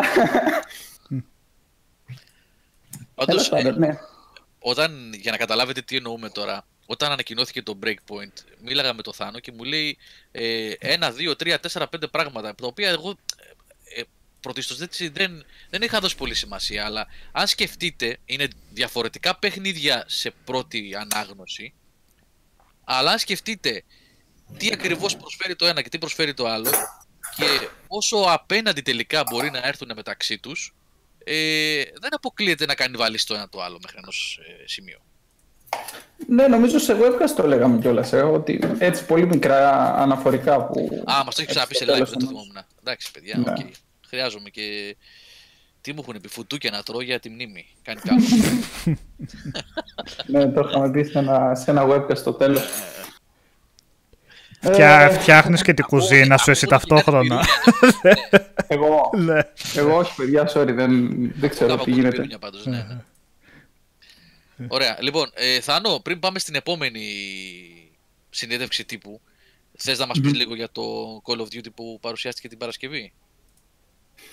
Ε, ναι, χωρίς, χωρίς, φαν, χωρίς φανμποϊσμούς.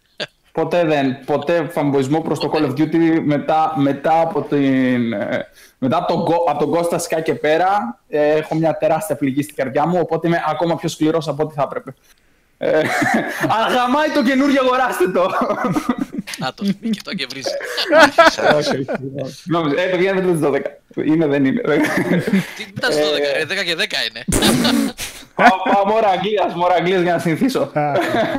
Αλλά πιο πίσω. Δεν έχω δικαιολογία, δεν έχω άλλη δικαιολογία, συγγνώμη.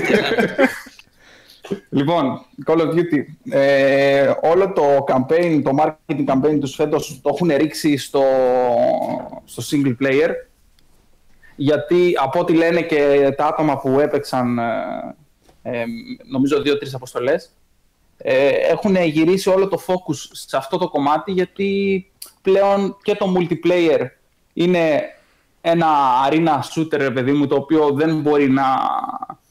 Πώς, πώς να το πω, να καινοτομήσει κάπως. Είναι πάνω κάτω το scripted κομμάτι που έχουμε μάθει εδώ και πολύ καιρό και βγάζει πολύ μίσος στο όλο θέμα των microtransaction και των ντι ελ σι κτλ. Οπότε έχουν ρίξει όλο το focus του καινούργιου Call of Duty στο campaign, στο πόσες διαφορετικές, πόσα πράγματα θα κάνει διαφορετικά, πόσο πιο βίαιο θα είναι.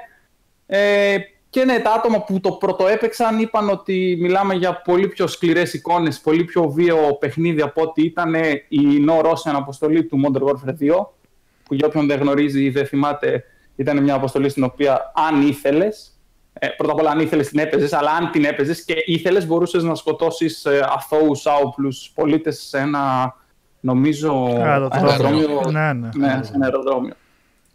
Ναι, και μιλάνε για πολύ πιο σκληρές αποστολές στο καινούριο και μάλιστα είναι μία συγκεκριμένη, στην οποία είσαι ένας αστυνομικός στο Λονδίνο και κάνεις έφοδο σε ένα κτίριο στο οποίο ε, έχεις πληροφορία ότι υπάρχουν μέσα ε, τρομοκράτες. Βομβιστές βασικά. Είναι δέκα οι συγκεκριμένοι βομβιστές, αλλά μέσα στο κτίριο πέρα από αυτούς υπάρχουν και κανονικοί ένοικοι που ενώ μπαίνει η αστυνομία αρχίζουν και τρέχουν να ξεφύγουν. Και είναι μια σκηνή στην οποία μπροστά σου περνάει μια ηλικιωμένη κυρία η οποία της λες εσύ σαν παίχτης ε, παίρνα έξω να σε βγάλω. Όλο αυτό παιδιά μέσα από gameplay, από ό,τι μεταφέρουν, δηλαδή δεν είναι cutscene, δεν είναι τίποτα τέτοιο. Όλα αυτά γίνονται, ε, είναι στην ευχέρεια του παίχτη δηλαδή το πώς θα ακολουθήσει την κάθε μάχη. Σου, η γιαγιά προσπαθεί να ξεφύγει να πάρει λέει τη τσάντα της και πηδάει πίσω από ένα καναπέ και στο καναπέ που πίσω υπάρχει ένας πυροκροτητής που άμα το πατήσει, σκάει μια μεγάλη βόμβα και, ένα, και σκοτώνει ένα αρκετά μεγάλος, μεγάλο μέρος ρε παιδί μου, του τετραγώνου γύρω από το κτίριο.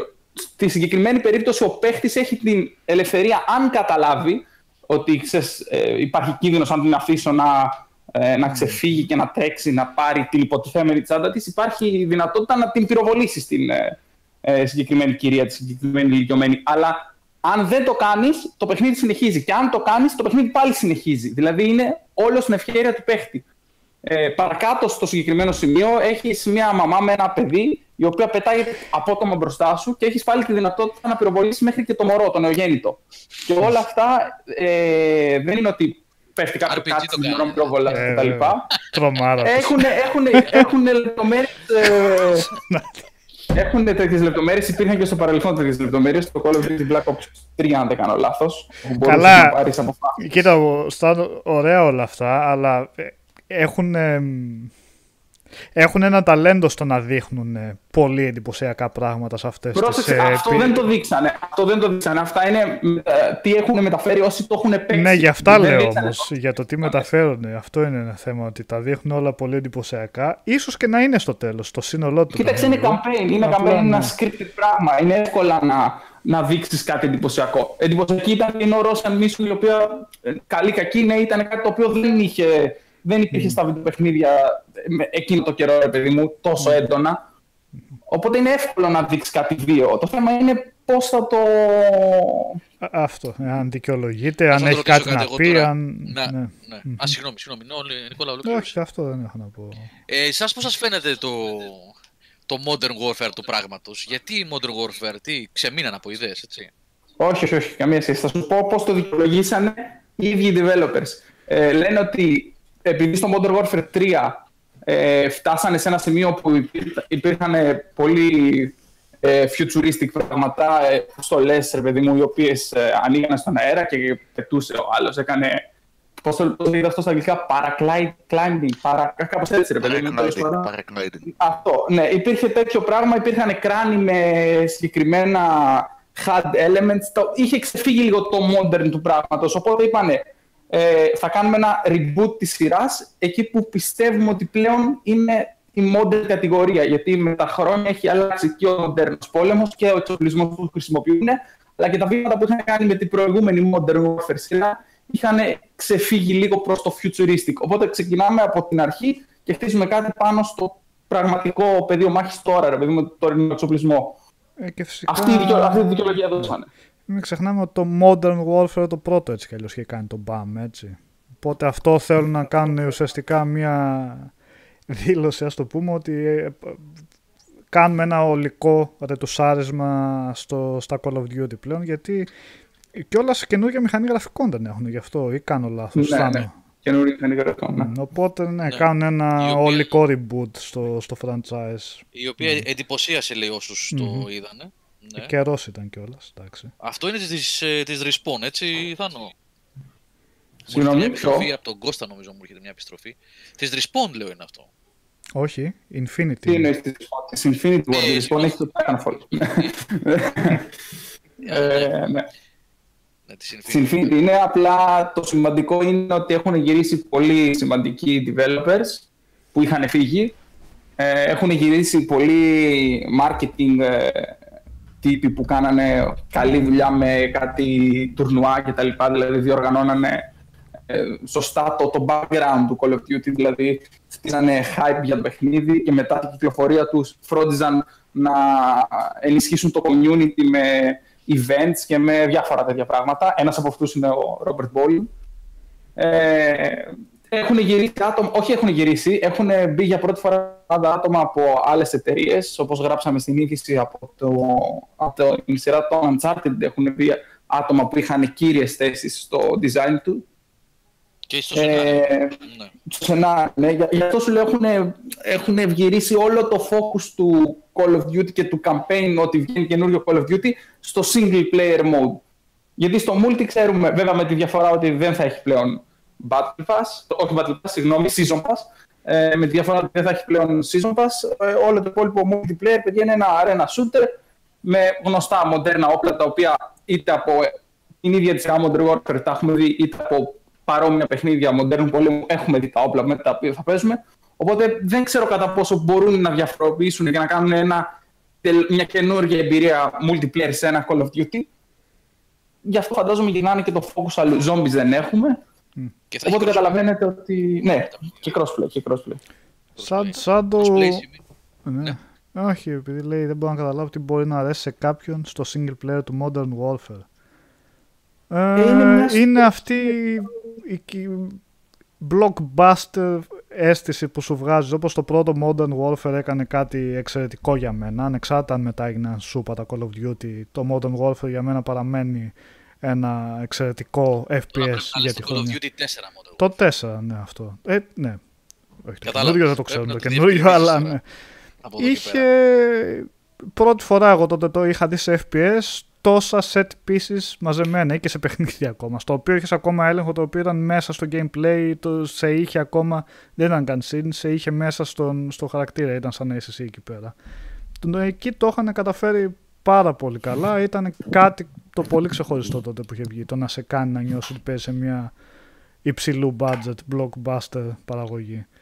Ένα καλό εφ πι ες, παιδιά, campaign, mm-hmm. ε, σε αυτό το στυλ που περιγράφει ο Νικόλας, έχει να προσφέρει ένα εξάωρο, εφτάωρο, οχτάωρο, ναι. Ωραίο, μια ωραία ροή, άμα έχει, άμα έχει καλό δηλαδή, είναι καλογραμμένο και έχει ωραία ροή, μια ωραία εμπειρία. Mm. Σε, ε, σε, τέτοιο, σε τέτοιο στυλ, σε shooting gallery, εφ πι ες, blockbuster.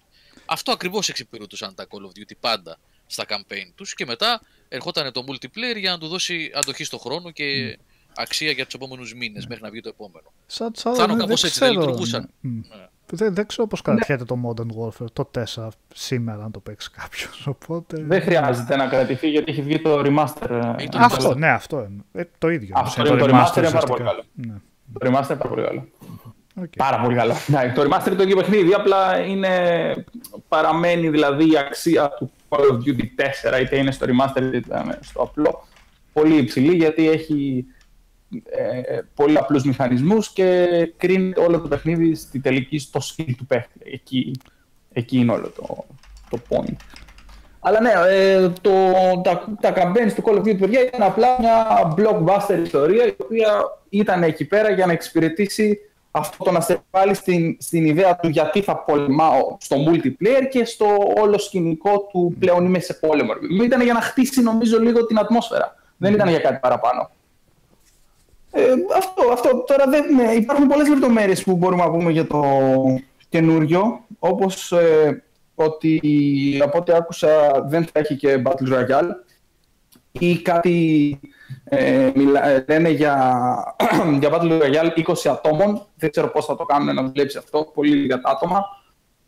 Ε, μπορούν να το κάνουν βέβαια με response ε, στο Battle Royale, όπως έχει γίνει στο Black Ops τέσσερα, αλλά είναι εντελώς διαφορετικό story. Νομίζω δεν χρειάζεται καν να το αναφέρουμε. Νο, από ό,τι καταλαβαίνω δεν τους πέτυχε το όλο εγχείρημα με το Battle Royale. Δεν έγινε το τεράστιο μπαμ που έγινε σε Fortnite και Apex. Πάντα ήταν σε μία θέση πιο πίσω από αυτά, είτε μία είτε δύο.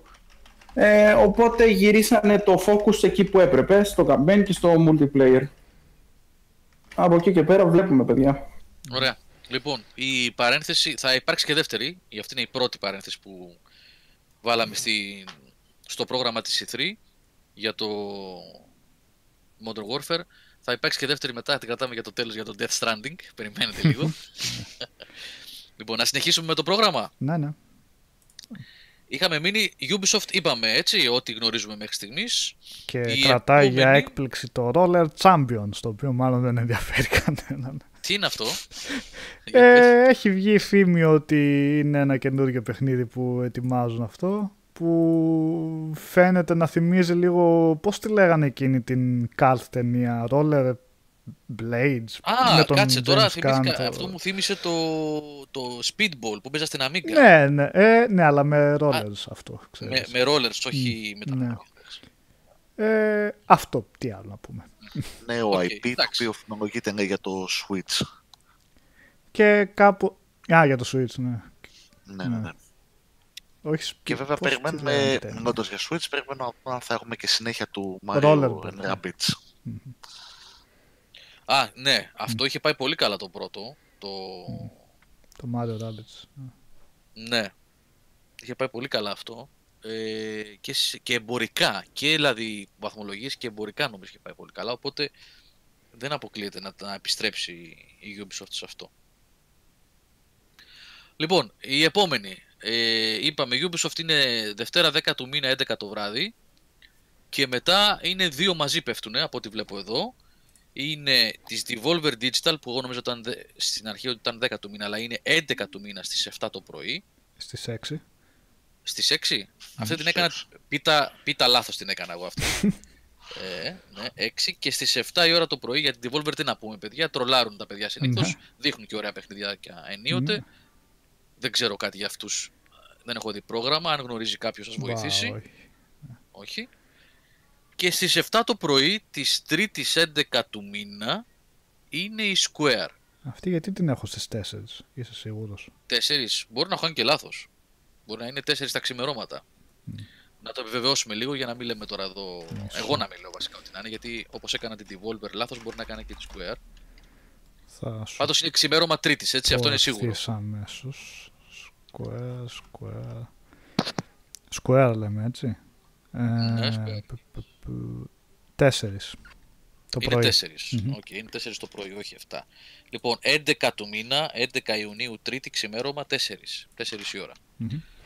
Και από εκεί περιμένουμε πολλά πράγματα. Περιμένουμε οπωσδήποτε... Final Fantasy επτά περισσότερα που δώσαν ένα teaser τώρα στο State of Play πριν από μερικές εβδομάδες του πι ες φορ, που το είχαμε ξεχάσει το Final Fantasy επτά. Βασικά Final Fantasy επτά το πρώτο επεισόδιο, γιατί όπως είναι γνωστό θα σπάσει σε επεισόδια, mm-hmm. το οποίο έχει γίνει στα μάτς, έχει γίνει σκράπη ανάπτυξη, μάλλον πιο, πιο σωστά στα μάτς η ανάπτυξη που ήταν εξωτερική και έχει περάσει τώρα στη Square μέσα. Δεν ξέρω, δεν υπάρχει κάτι που μπορούμε να πούμε, ελπίζω να δείξουν πράγματα. Και να έχουμε κάτι πιο, πιο απτό, πιο συγκεκριμένο. Όχι απλά ένα τρέιλερ, αλλά ότι η ανάπτυξη προχωράει και ότι το πρώτο επεισόδιο θα κυκλοφορήσει, ας πούμε. Η Square συνήθως βγάζει παιχνίδια όπως έκανε και φέτος με το Kingdom Hearts αρχές ε, της χρονιάς. Γενάρη και Φλεβάρη, της αρέσει αυτή η περίοδος, είναι πιο ήσυχη. Έχει παράδοση σε αυτές τις κυκλοφορίες από όσο θυμάμαι. Οπότε δεν αποκλείεται, όχι δεν αποκλείεται, δεν έχω καμία πληροφόρηση. Μια ευχή είναι αυτή, ούτε καν εκτίμηση. Να βλέπαμε το Final Fantasy επτά να κυκλοφορεί αρχές του δύο χιλιάδες είκοσι, το πρώτο επεισόδιο πιο σωστά. Αν και είναι πολύ πολύ δύσκολο από ό,τι μπορώ να καταλάβω. Πολύ πολύ δύσκολο. Το Battle System που λέει ο Παύλος Άρα εδώ πέρα, ναι, και εμένα με ανησυχεί που ήταν real time. Τα είχαμε πει όταν είχε βγει το State of Play, παιδιά. Εγώ δεν είμαι fan του συστήματος μάχης του Final Fantasy δεκαπέντε. Δεν μου άρεσε. Uh... Θα δούμε. ναι.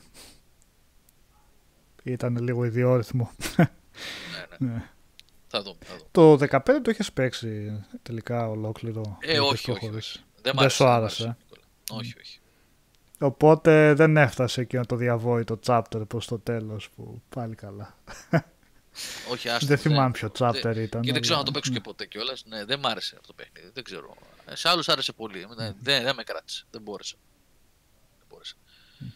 τι έιτς κιου που λέει ο Flint μαζί με Microsoft, όχι. τι έιτς κιου Nordic δεν έχει ανακοινώσει κάτι για συνέντευξη τύπου. Άμα κάνει συνέντευξη τύπου θα χρειαστεί κάνα πεντάωρο, έτσι.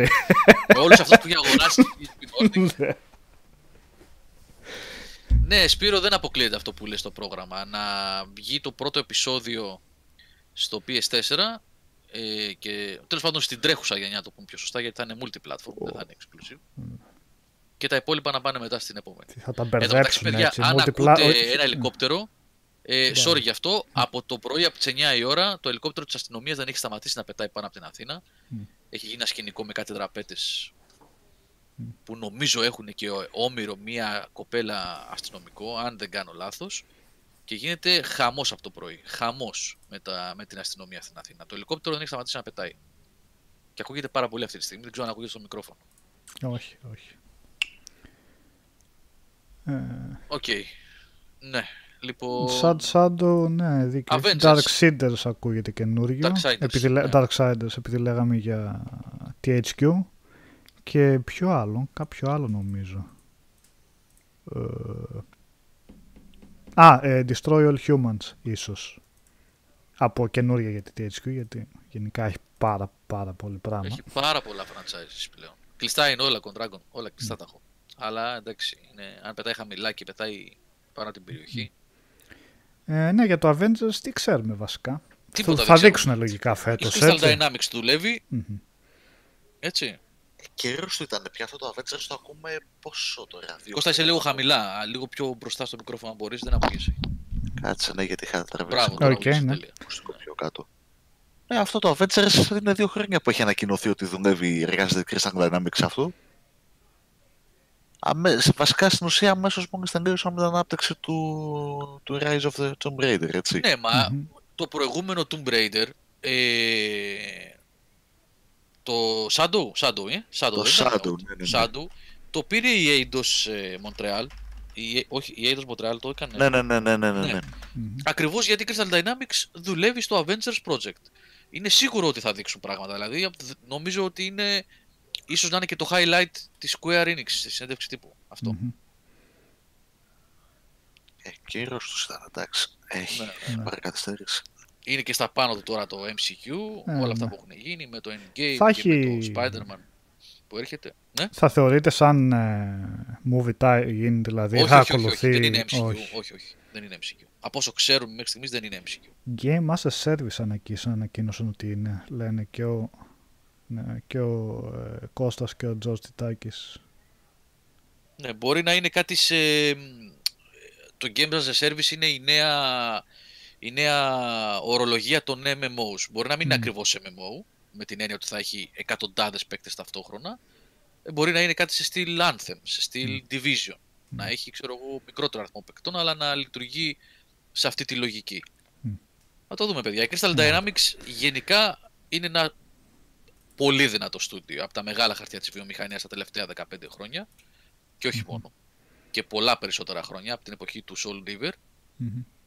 Είναι ένα στούντιο που δίνει, κάνει καλές δουλειές. Ε, και ελπίζω πραγματικά ότι εκτός κι αν έχει μπει πια δάκτυλος τόσο πολύ corporate μέσα όπως έγινε, γιατί και η BioWare ήταν ένα... Mm. και είναι, εντάξει, ένα καταπληκτικό στούντιο, αλλά είδαμε τα χάλια της με το Anthem. Οπότε μέχρι να δούμε το προϊόν, να το δοκιμάσουμε και να δούμε πώς είναι, και εδώ να κάνω μια παρένθεση ακόμα.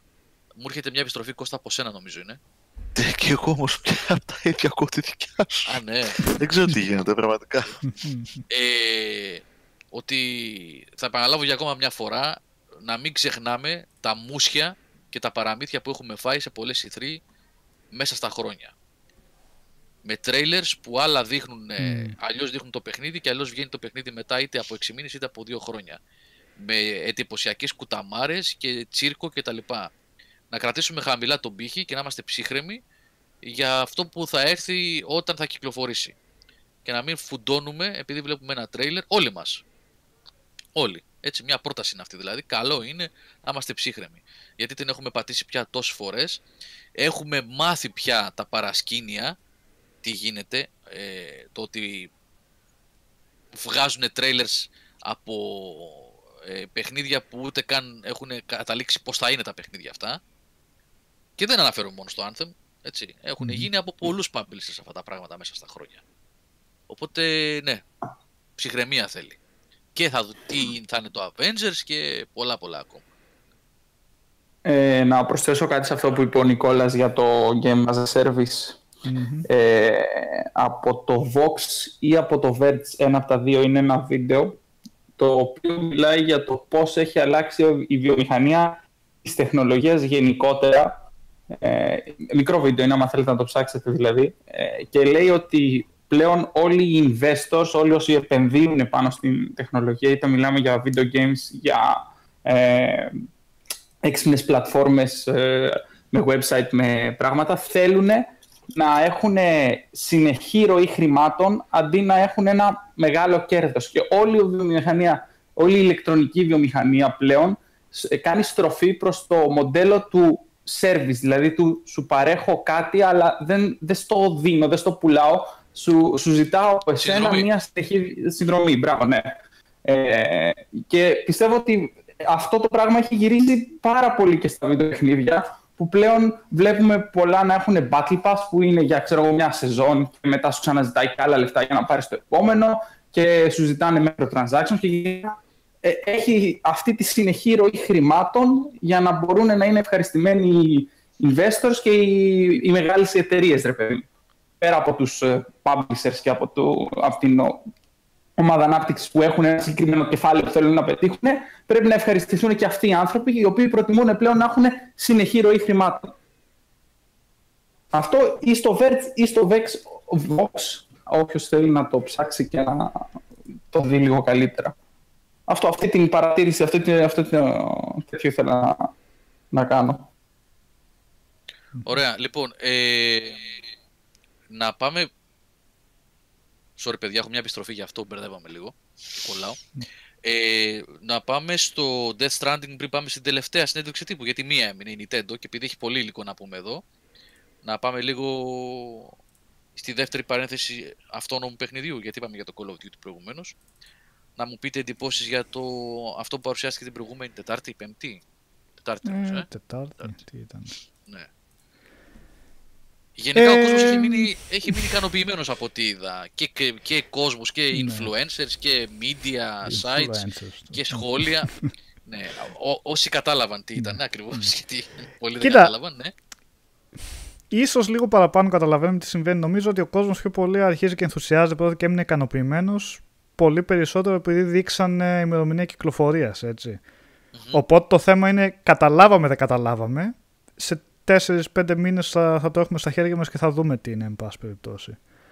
Οπότε, πρώτον βασικά είναι, είναι νομίζω αρκετά περίεργο που ο Kojima κατάφερε σε δυόμιση χρόνια μέσα να τελειώσει ανάπτυξη παιχνιδιού. Φύγε τρέχοντας μάλλον.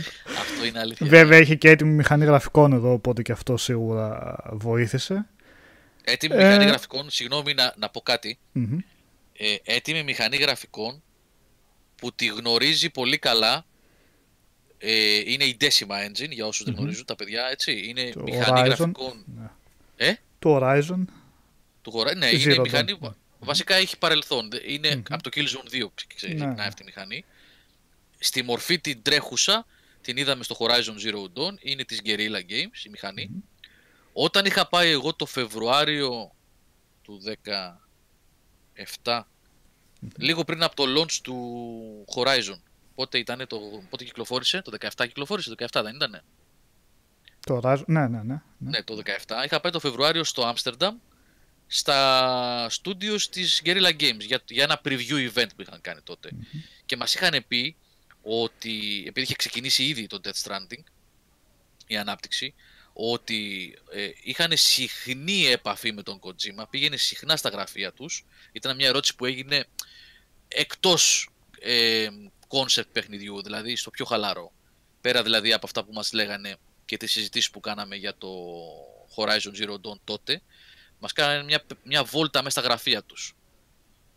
Σε πολύ πιο χαλαρό στυλ και είπαν ότι πήγαινε πολύ συχνά και έδινε και αυτός feedback για τη μηχανή, με αποτέλεσμα το Horizon Zero Dawn να έχει μέσα πολλή πληροφορία και πολύ ε, πώς να το πω ε, πολλές βελτιώσεις και πολύ ε, δεν μου έρχεται τώρα η λέξη ε, feedback τέλος πάντων.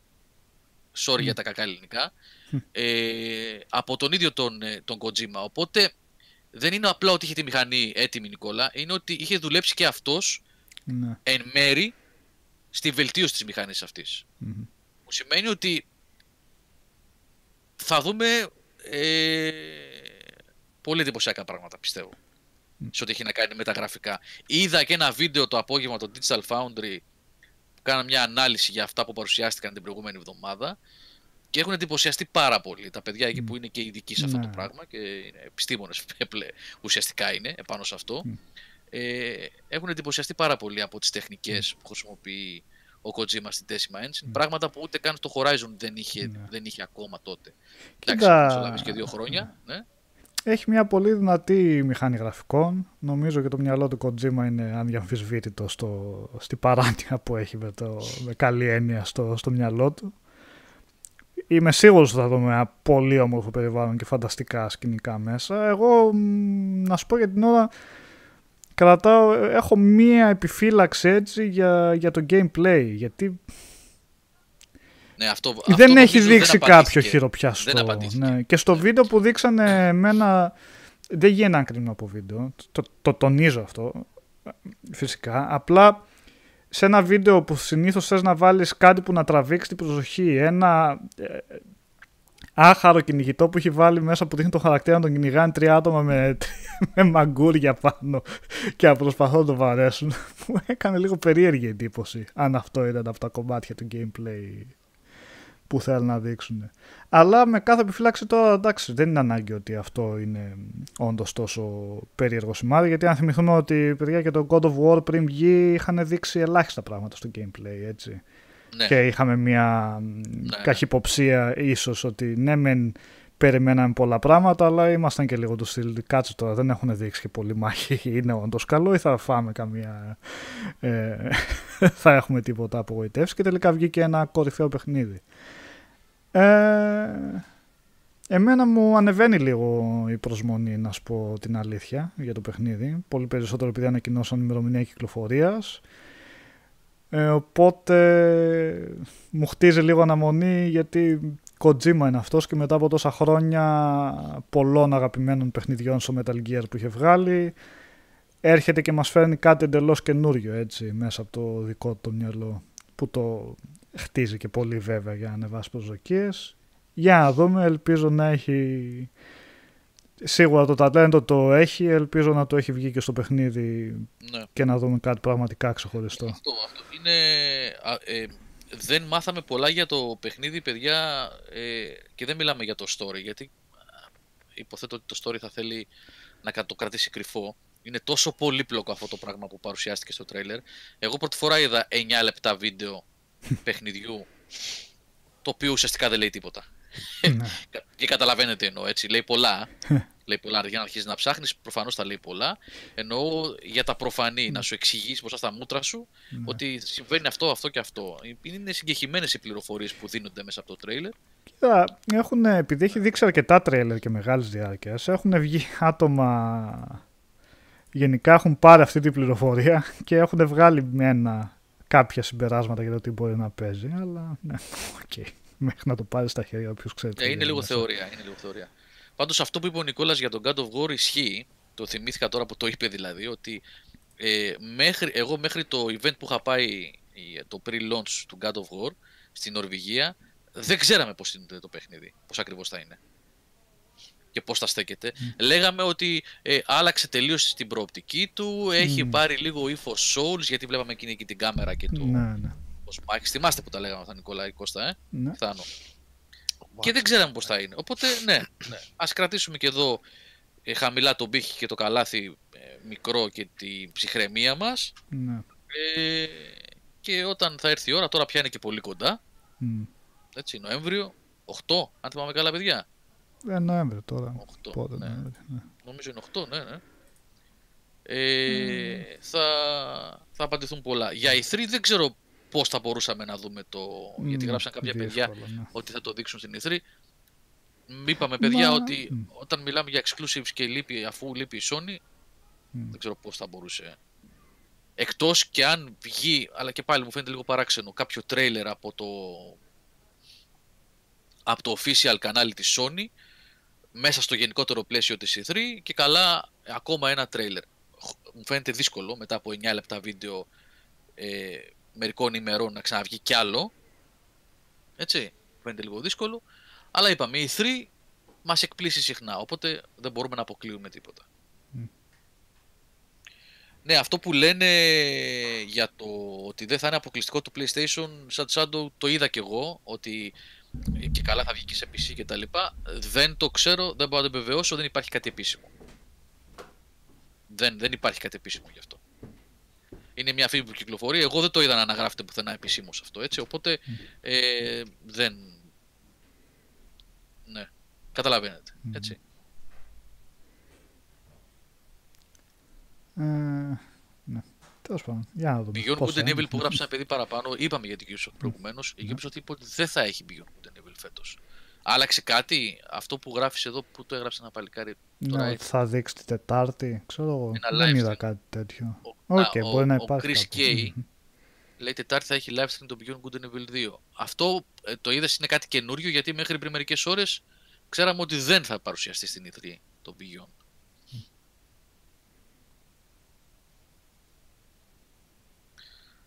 Ναι, ο Σπύρος έχει μια εύλογη απορία εδώ στο chat. Γράφει πώς θα γίνει αυτό με την Decima, με τη μηχανή, να περάσει η Decima στο... σε αρχιτεκτονική πι σι εξακόσια ογδόντα έξι. Τώρα δεν ξέρω πώς ακριβώς θα γίνει αυτό. Α, εντάξει, υποθέτω ότι ένα port μπορεί να γίνει. Αν είναι. Καλά, όχι, άστο παιδιά, μην το συζητήσουμε αυτό, γιατί είναι εντελώς θεωρία αυτό και πολλή φημολογία.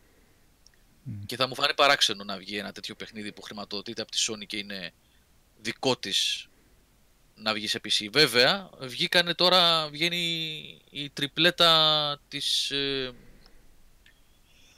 ε, αχ, κόλλησα.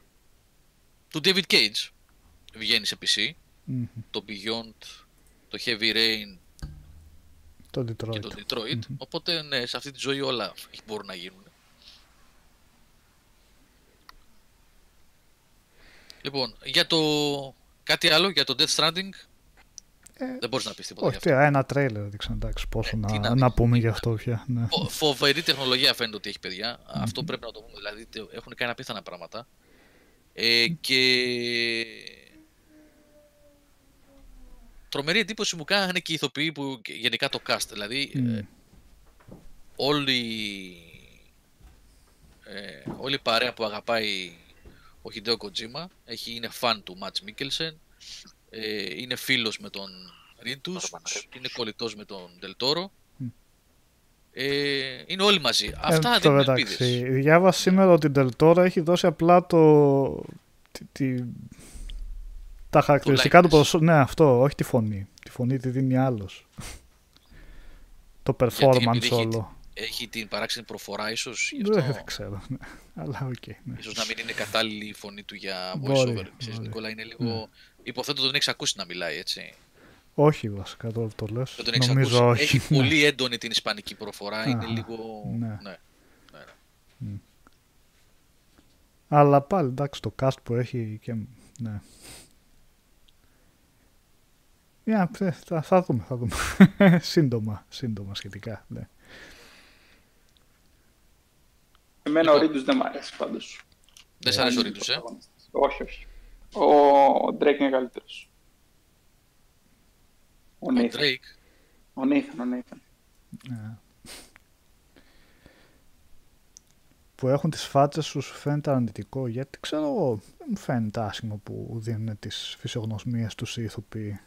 Εντάξει, είναι μια καθαρά cinematic εμπειρία, mm. οπότε είναι στοχευμένο yeah. το να δείχνει. Εγώ νομίζω καταλαβαίνω ότι λέω. Σου κολλάει και σίγουρα με τη φωνή τους όμως. Ακριβώς επειδή ξέρεις ποιος το ποιος είναι και ποια φωνή κάνει, ίσως είναι και ένα, και ένα παραπάνω λέει, του. Αν σκέφτεται, αν mm. σκέφτεται αυτό που φαντάζομαι, ότι σε βγάζει από το immersion του κόσμου, γιατί γίνεται άμεσα αναγνωρίσιμος ένας ηθοποιός. Το καταλαβαίνω αυτό που λέει. Είναι αυτό που έλεγε και ο Λούκας όταν Ε, γύριζε το πρώτο Star Wars, που ήθελε να βάλει άγνωστους ηθοποιούς για να μην, είναι, να μην σε βγάζει από την ναι, ψευδαίσθηση ναι. Του, του κόσμου που έχει δημιουργήσει. Ε, και καλά, και αυτό. Α, ναι. Αυτό, ναι, βέβαια τελικά έβαλε τον Alec Guinness μέσα και τον Harrison Ford. Αλλά ε, εντάξει. Ε, ο Harrison Ford δεν πρέπει να ήταν και πολύ γνωστός τότε, έτσι. Ε, ναι, όχι πάρα πολύ. Όχι, καλά, δεν ήταν ναι, βεβαίως όχι, το μόνο ούτε, που έγινε στα ογδόντα με ναι. Indiana Jones κτλ. Ναι. Ήταν όμως γνωστός. Και ο Peter Cushing βασικά. Ναι. Ναι. Ναι, πότε... Λοιπόν, πάμε στην τελευταία συνέντευξη τύπου της φετινής ι θρι που έχει προγραμματιστεί για την, με διορθώνω να κάνω λάθος, έντεκα του μήνα, Τρίτη, mm-hmm. στις επτά το απόγευμα, ώρα Ελλάδος. Σωστό, σωστά. Σωστά. Που φαίνεται ότι θα έχει και αυτή πολύ πολύ, συγγνώμη, πολύ πολύ πράγμα. Έτσι, Κώστα. Εντάξει, ε, κοίτα. Κο... Συγγνώμη, ε. παιδιά, επειδή... Χίλια συγγνώμη, έχω τη λίστα μπροστά μου. Ξεχάσαμε να πούμε, και το θυμήθηκα τώρα επειδή θα λέγαμε για το Astral Chain της, της Platinum Games, mm-hmm. που είναι για το Switch exclusive. Ξεχάσαμε να πούμε το Babylon's Fall στη συνέντευξη τύπου Square Enix, που είναι επίσης στη Platinum, που φαίνεται πολλά υποσχόμενο project και αυτό. Γιατί πρώτα απ' όλα είναι Platinum, έτσι. Mm-hmm. Η ομάδα που έχει κάνει τόσα και τόσα τα τελευταία χρόνια. Στη συνέντευξη τύπου της Square, πέρα από Final Fantasy Adventures και Avengers, υπάρχει το ενδεχόμενο να μάθουμε πολλά πράγματα για το Babylon's Fall που δημιουργείται από την Platinum Games. Συγγνώμη, κλείνει παρένθεση και επιστρέφουμε στην Nintendo που έχει και αυτή ένα παιχνίδι, δύο παιχνίδια από την Platinum. Δύο. Κώστα, σωστά. Astral Chain. Ναι. Και... Bayonetta τρία. Bayonetta τρία. Ανά θα έχουμε ανακοίνωση Bayonetta τρία όμως. Αυτό είναι το τέτοιο. Τώρα Bayonetta τρία και Metroid Prime φορ είναι στη σφαίρα του θρύλου με αυτά τα παιχνίδια. Δεν ξέρουμε αν θα... αν θα τα καταφέρουν, αν θα φτάσουν. Βέβαια, εντάξει, πάντα έχουμε τα Nintendo Direct να τα ανακοινώνουμε. Ναι, να πούμε ότι η Nintendo είναι Direct, έτσι, δεν είναι συνέντευξη τύπου. Ε, τα τελευταία χρόνια. Τρία χρόνια τώρα, ναι. Ε, έχουμε ήδη ξεμπερδέψει με το Super Mario Maker δύο, είχαμε ένα Direct μόνο γι' αυτό. Μεθαύριο θα έχουμε Direct για το Pokémon Sword and Shield, οπότε ξεμπερδεύουμε και με αυτό. Το αν θα τα δείξουν αυτά τα παιχνίδια στα Treehouse Lives είναι κάτι διαφορετικό. Ε, πιστεύω ότι ξεκαθαρίζουμε αυτά, δεν νομίζω ότι θα αφιερωθεί χρόνος στην παρουσίαση για αυτά, θα επικεντρωθούμε σε αυτά που έρχονται. Δηλαδή Fire Emblem που έρχεται μέσα στο Ιούλιο. Ε, ανακοίνωση πιθανών για το... Ε, ανακοίνωση ημερομηνίας κυκλοφορίας για το Luigi Mansion, Luigi's Mansion τρία. Ε, ανακοίνωση ημερομηνίας κυκλοφορίας για το Link's Awakening Remake. Ανακοίνωση ημερομηνίας κυκλοφορίας για το Animal Crossing. Είναι όλα τα παιχνίδια αυτά που έχουν ήδη ανακοινωθεί και απλά τα περιμένουμε. Πότε θα... Και Mario Maker δύο θα δείξουν, πιστεύεις, πιστεύω πράγματα, Κώστα. Ε, Mario Maker δύο, Γιώργο, ξέρουμε τώρα τι έχει. Ε, τα έδειξε στο Direct, έχουμε μια εικόνα του τι θα... Δεν νομίζω ότι θα αφιερώσουν το χρόνο στο Direct. Θα δείξουν το παιχνίδι στα Treehouse. Και νομίζω ότι θα, είναι και ένα ξε... θα υπάρχει και ένα ξεχωριστό event ε, που θα αφορά ε, αποκλειστικά στο, στο Mario Maker. Ε, θα δώσω δύο λεπτά να το κοιτάξω λίγο. Ναι, λοιπόν, είναι στις, στις, οκτώ Ιουνίου, στις οκτώ Ιουνίου θα υπάρχει, είναι ένα event το οποίο επικεντρώνεται στο Super Mario Maker δύο, στο Splatoon, Παγκόσμιο Πρωτάθλημα του δύο χιλιάδες δεκαεννιά και στο Παγκόσμιο Πρωτάθλημα δύο χιλιάδες δεκαεννιά για το Super Smash Bros. Ultimate. Αυτά όλα έρχονται, θα γίνουν λίγο πιο νωρίς. Ε, το Direct έχει, πιστεύω, πολλά πράγματα να επικεντρωθεί. Ε, φημολογία υπάρχει ότι θα ανακοινωθούν περίπου είκοσι τίτλοι για το Switch. είκοσι. Ναι. Υπάρχει φημολογία σκόρπια. Εντάξει, μιλάμε για φήμες, οπότε δεν μπαίνουμε... Δηλαδή, εκτός από αυτά που ξέρουμε, ότι θα έχουμε και ενδεχομένως κάποια ports. Καλά, μπορεί να είναι και indies, μπορεί να είναι... Το είκοσι παιχνίδια μπορεί να περιλαμβάνει όλο το φάσμα και από τριπλ έι μέχρι πιο μικρές παραγωγές. Απλά, το, κοίταξε να δεις τώρα, για indies δεν νομίζω ότι θα, θα δώσουν χρόνο. Ε, Καλά, δεν λέω indies που βγαίνουν στη... κάθε εβδομάδα στο e-shop από οποιοδήποτε. Μπράβο, εντάξει. Ναι, κάποιες επιλογές συγκεκριμένες που είναι, είναι κοντά στην Nintendo, έτσι. Θα δούμε, εντάξει, είναι, περιμένουμε τώρα. Άμα σκάσουν ανακοινώσεις για Bayonetta τρία, που είναι πιο πιθανό πιστεύω, σε σχέση με το... με το Metroid Prime φορ. Ε, αν έχουμε Bayonetta τρία θα είναι έκπληξη θετική. Οπωσδήποτε θέλουμε να μάθουμε περισσότερα πράγματα για το Astral Chain. Ε, και είναι και... κάτι μου ξεφεύγει. Είναι το αρ πι τζι που έχει ανακοινωθεί το Game Freak, ε, το Town, που είναι προσωρινός τίτλος. Ε, έχει ήδη παρουσιαστεί, ε, δεν έχουμε ημερομηνία κυκλοφορίας, οπότε ίσως έχουμε και περισσότερα νέα για αυτό το παιχνίδι στο Direct. Πάντως φαίνεται ότι ε, θα, έχει, θα είναι και μια συνέντευξη τύπου της Nintendo επίσης με πολύ πράγμα κοστά. Δηλαδή αν τελικά ε, παίξει Bayonetta τρία, ε, καλά για το Metroid Prime τέσσερα δεν νομίζω ότι θα ξαναδείξουν, θα κάνουν το λάθος, ξαναδείξουν logo. Ε, με The Astral Chain, με Fire Emblem Three Houses ε, και με Animal Crossing, εφόσον επιβεβαιωθεί και αυτό. Α, είναι και αυτό το Town, ναι, που γράφεις εδώ, ναι, ναι, ναι. ναι. Είναι το είναι... Town, το Animal Crossing έχει επιβεβαιωθεί ότι είναι μέσα στο δεκαεννιά. Τώρα, πότε ακριβώς, δηλαδή αυτό είναι ότι είναι, είναι μια περίοδος που ξεκινάει από τώρα, από το καλοκαίρι μέχρι και το Δεκέμβριο, που θα είναι, θα σκάνε, θα σκάνε κυκλοφορίες σαν, θα ξεφυτρώνουν σαν μαγνητάρια από εδώ και από εκεί, συνέχεια. Κάτι, κάτι θα έχουμε να ασχολούμαστε. Zelda, δεν ξέρω τι, Snessman δεκαέξι μπιτ, τι είναι η Zelda, έχει, δεν νομίζω. Το Link's Awakening, το remake. Α, το remake. Το, remake, το, το remake. Metroid Prime Trilogy που λέει ο Death Racer ε, είναι, θα είναι η δεύτερη ή τρίτη ι θρι που φημολογείται Trilogy για το Switch. Η ε, δεύτερη ι θρι και καμιά δεκαριά Direct, ξέρω εγώ, που περιμένουμε ναι. να Εντάξει, τα δούμε να ανακοινώνουμε. Δεν αποκλείεται να γίνει κάποια στιγμή και αυτό. Ε, να γίνει ένα remastering της έκδοσης για το Wii στο Switch. Δεν αποκλείεται. Και με την ε, περίπτωση που έγινε με, την, με το scrap της ανάπτυξης και την επανεκκίνηση του Metroid Prime τέσσερα, για να ε, έτσι τεστάνουν και το κοινό λίγο, ναι, θα ήταν ωραία. Θα ήταν ωραία μια τέτοια ανακοίνωση, ένα Metroid Prime Trilogy για το Switch. Θα ήταν ωραία. Περίμενε. Περίμενε. Λέει ο Sad Shadow, ακούγεται και για νέο μεγάλο Zelda ότι το φτιάχνουν είναι σίγουρο. Καλά. Ότι φτιάχνουν Zelda είναι τόσο σίγουρο όσο ότι θα ανατείλει ο ήλιος από την Ανατολή αύριο. Μα δεν υπήρχε περίπτωση με το που κυκλοφόρησε το Breath of the Wild να μην είχε ξεκινήσει ο Αονούμα ναι. να φτιάχνει Zelda. Απλά νομίζω ότι θα πρέπει να περιμένουμε ακόμα ένα χρόνο μέχρι να μάθουμε κάποια πράγματα. Γιατί εντάξει, και η κυκλοφορία του Breath of the Wild ήταν και αυτή φιάσκο. Το περιμένουμε τόσα χρόνια από, το... από εποχή Wii U και τελικά κατάφερε ας πούμε, να κυκλοφορήσει στη δύση του. Ναι, υπάρχει διαφορά βέβαια όμως Κώστα τώρα, γιατί το Wii U ε, δεν ήταν η πλατφόρμα που εξυπηρέτησε την Nintendo, ενώ το Switch πηγαίνει τρένο. Οπότε ένα... δηλαδή θέλω να πω, έχει λόγο να βάλει resources σε ανάπτυξη ενός παιχνιδιού και να προχωρήσει mm. και να μην το καθυστερεί. Πηγαίνει εξαιρετικά η κονσόλα. Λοιπόν, και οι συνεντεύξεις τύπου, παιδιά, κλείνουν με την ε, Nintendo, με τον Direct. Γιώργο, ναι, πριν φύγεις από Nintendo, πιθανότητα για... γιατί δεν παρακολουθώ, συγγνώμη κιόλας, έτσι, άμα έχει παιχτεί κάποια νέα ανακοίνωση για μικρότερο ή μεγαλύτερο Switch που λέγανε ναι, ότι ναι, μπορεί να έχει υπάρξει κυκλοφορήσει καιρό. Έχει...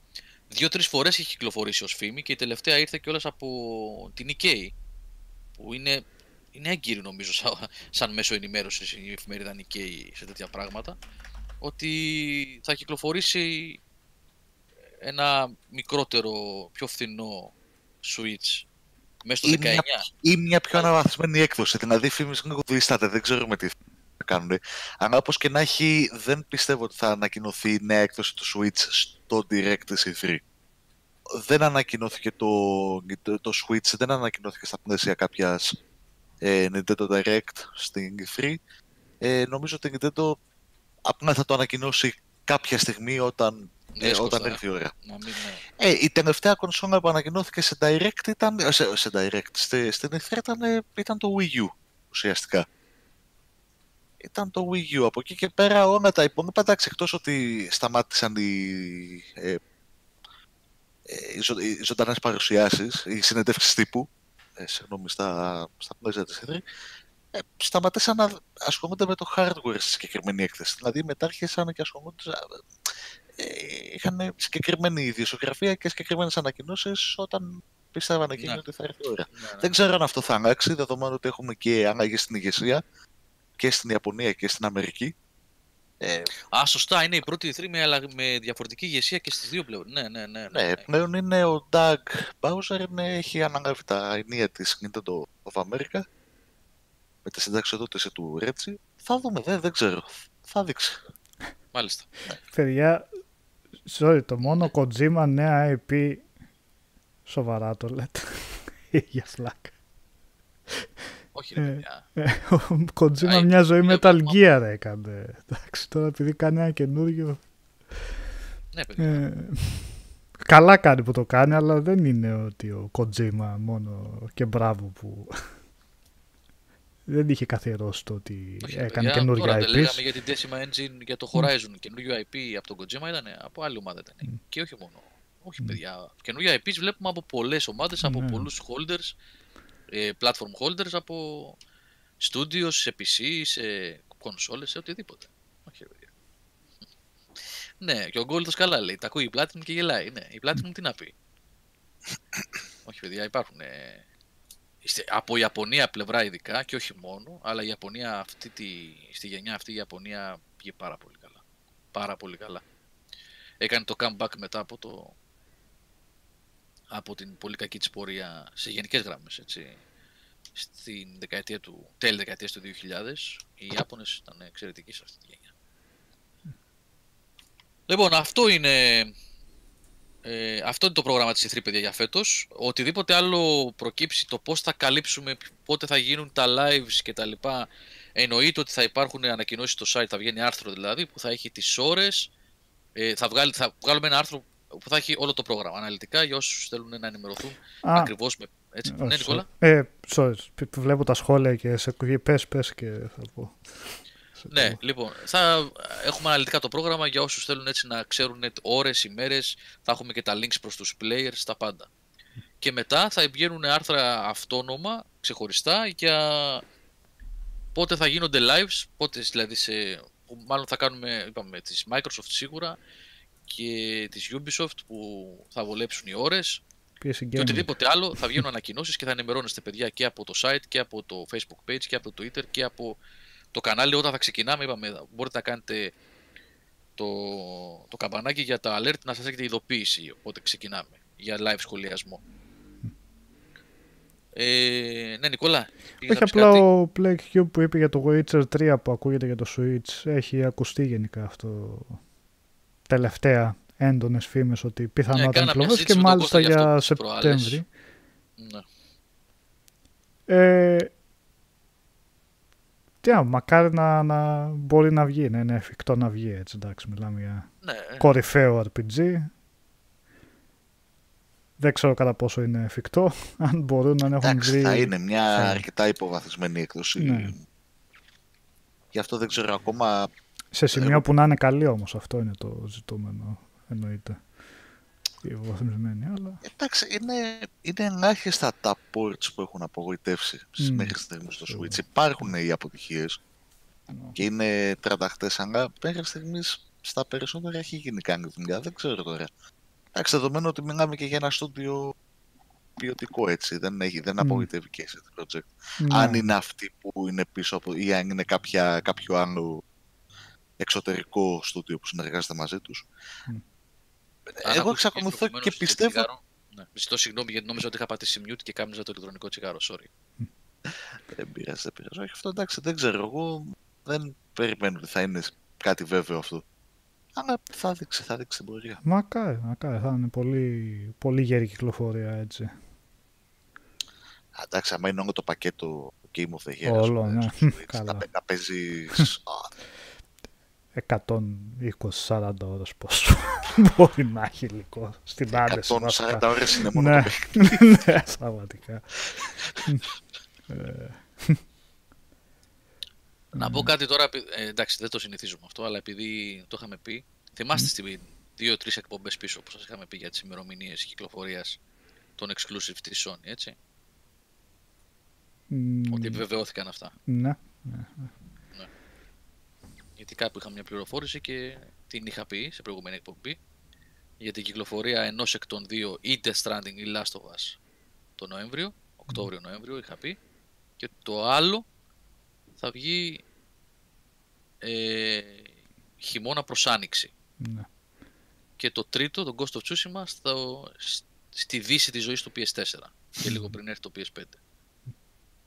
Όπως βλέπετε βεβαιώνονται αυτά σιγά σιγά. Το Last of Us είναι σχεδόν βέβαιο κατά την άποψή μου ότι θα κυκλοφορήσει Μάρτιο μάλλον.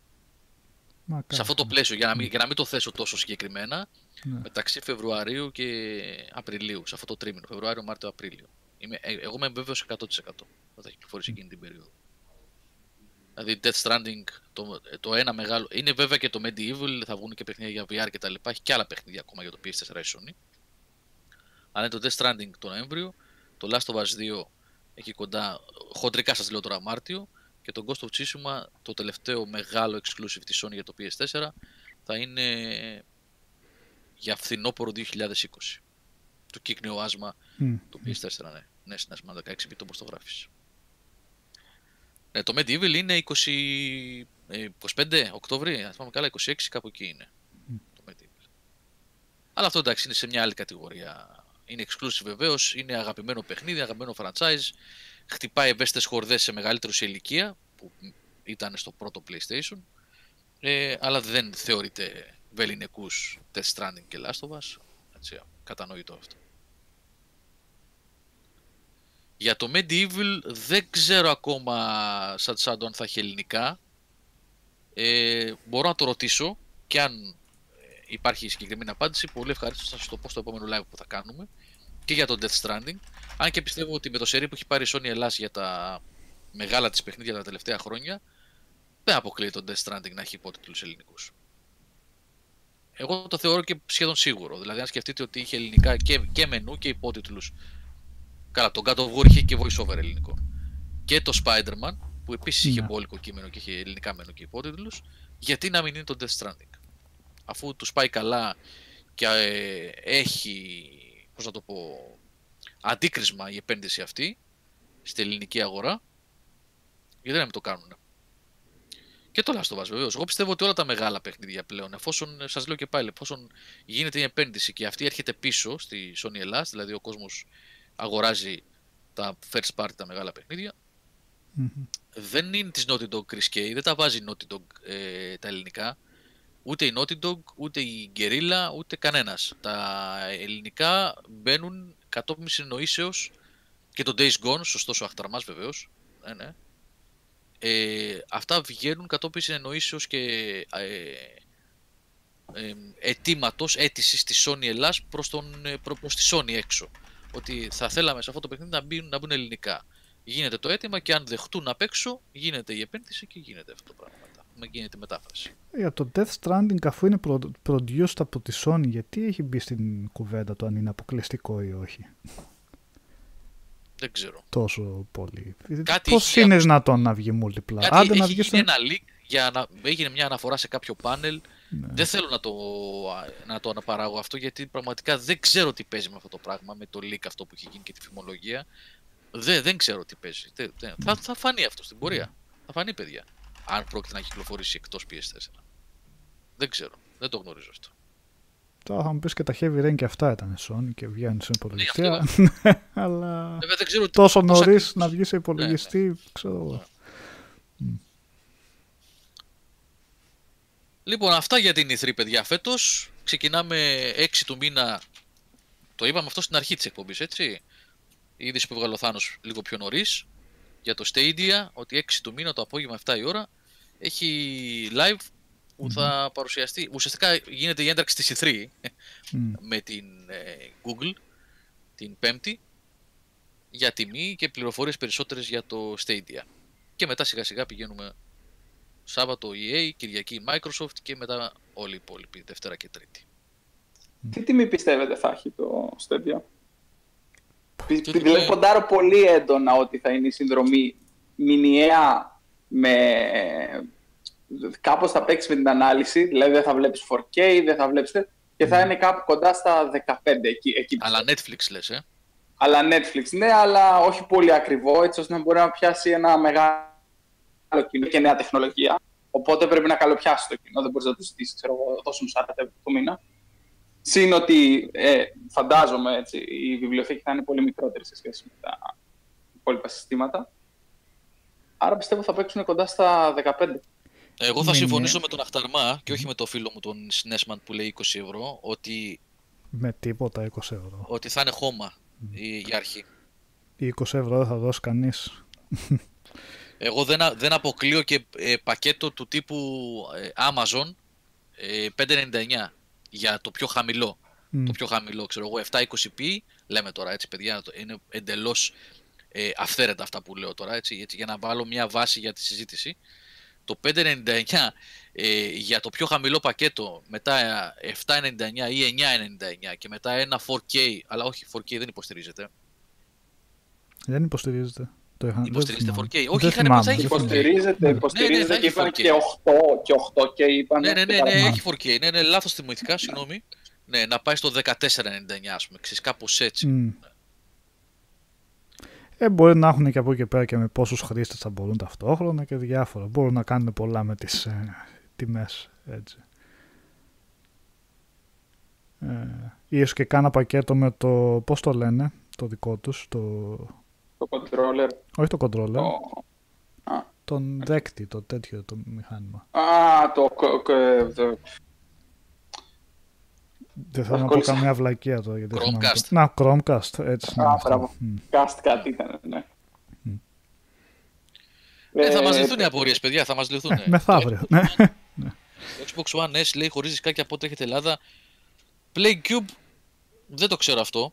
Ε, τώρα συμπτωματικά έχουμε ξεκινήσει μια επικοινωνία με τη Microsoft, γιατί θα είμαστε χορηγοί επικοινωνίας για το Arena που θα κάνει, γιατί θα ξαναγίνει πάλι φέτος από όσο ξέρω, και θα τους ρωτήσω α, τι έχει γίνει, αν έχει έρθει, δεν έχει έρθει α, καθόλου, δεν το έχετε δει στα μαγαζιά στην Ελλάδα, γιατί και εγώ δεν έχω, έχω καιρό να πάω σε, σε κατάστημα για να ρίξω μια ματιά. Δεν υπάρχει PlayCube, εννοείς το S χωρίς δισκάκι, το... Αυτό τώρα που έχει κυκλοφορήσει πριν από κάνα μήνα, ενάμιση παιδιά, δύο, κάπου εκεί κυκλοφόρησε. Mm. Κάπου εκεί κυκλοφόρησε, κάπου εκεί ήταν. Mm. Στο ελληνικό site έχω... λέει αναφέρεται κανονικά. Ναι, Θάνο. Όχι τίποτα, συνέχισε, συνέχισε. Ήταν άλλη μια απορία για το Stadia που έχω. Ναι, πες την, γιατί δεν έχω κάτι άλλο να πω εγώ. Ah, sorry. Ε, έχω την μεγάλη απορία να δω αν τελικά... Θα τρέχει όπως υποσχέθηκε η ομάδα ότι θα τρέχει, γιατί πάνε θα δείξουν και παιχνίδια στο μεθαυριανό mm-hmm. της Πέμπτης ποτέ είναι. Ε, οπότε θέλω να δω πώς θα τρέχει αυτή η υπηρεσία και αν θα τρέχει σε χώρες όπως η δικιά σας. Καλά, το πώς θα τρέχει στην ε, συνέντευξη τύπου μεθαύριο μην περιμένεις να το δεις πάντως. Καλά, ναι. Σου δείξουν τα καλύτερα. Εννοώ, θα, θα, θα τρέχει όπως έτρεχε και στην ναι. πρώτη παρουσίαση. Ναι. Εντάξει. Αλλά ναι, θέλω να πω... Πώς θα τρέχει, ποιες θα είναι οι, τα minimum requirements mm. για να τρέχει... Στην Ελλάδα πάντως σίγουρα δεν θα βγει φέτος. Σε διάφορες πολλές Καλά, χώρες, ναι, όχι ναι. στην Ελλάδα μόνο, σε πολλές χώρες. Ναι, είχαν δώσει λίστα νομίζω. Ναι, ναι, ναι. Για του ναι, χρόνου ναι. βλέπουμε και από εκεί πέρα. Συγγνώμη παιδιά, να, την πω, άλλη... να πω ναι, κάτι. Ναι, για να μην μπερδευόμαστε με αυτά που λέμε και με αυτά που διαβάζουμε τριγύρω. Ε, λέω σαν τσάντο εδώ πέρα.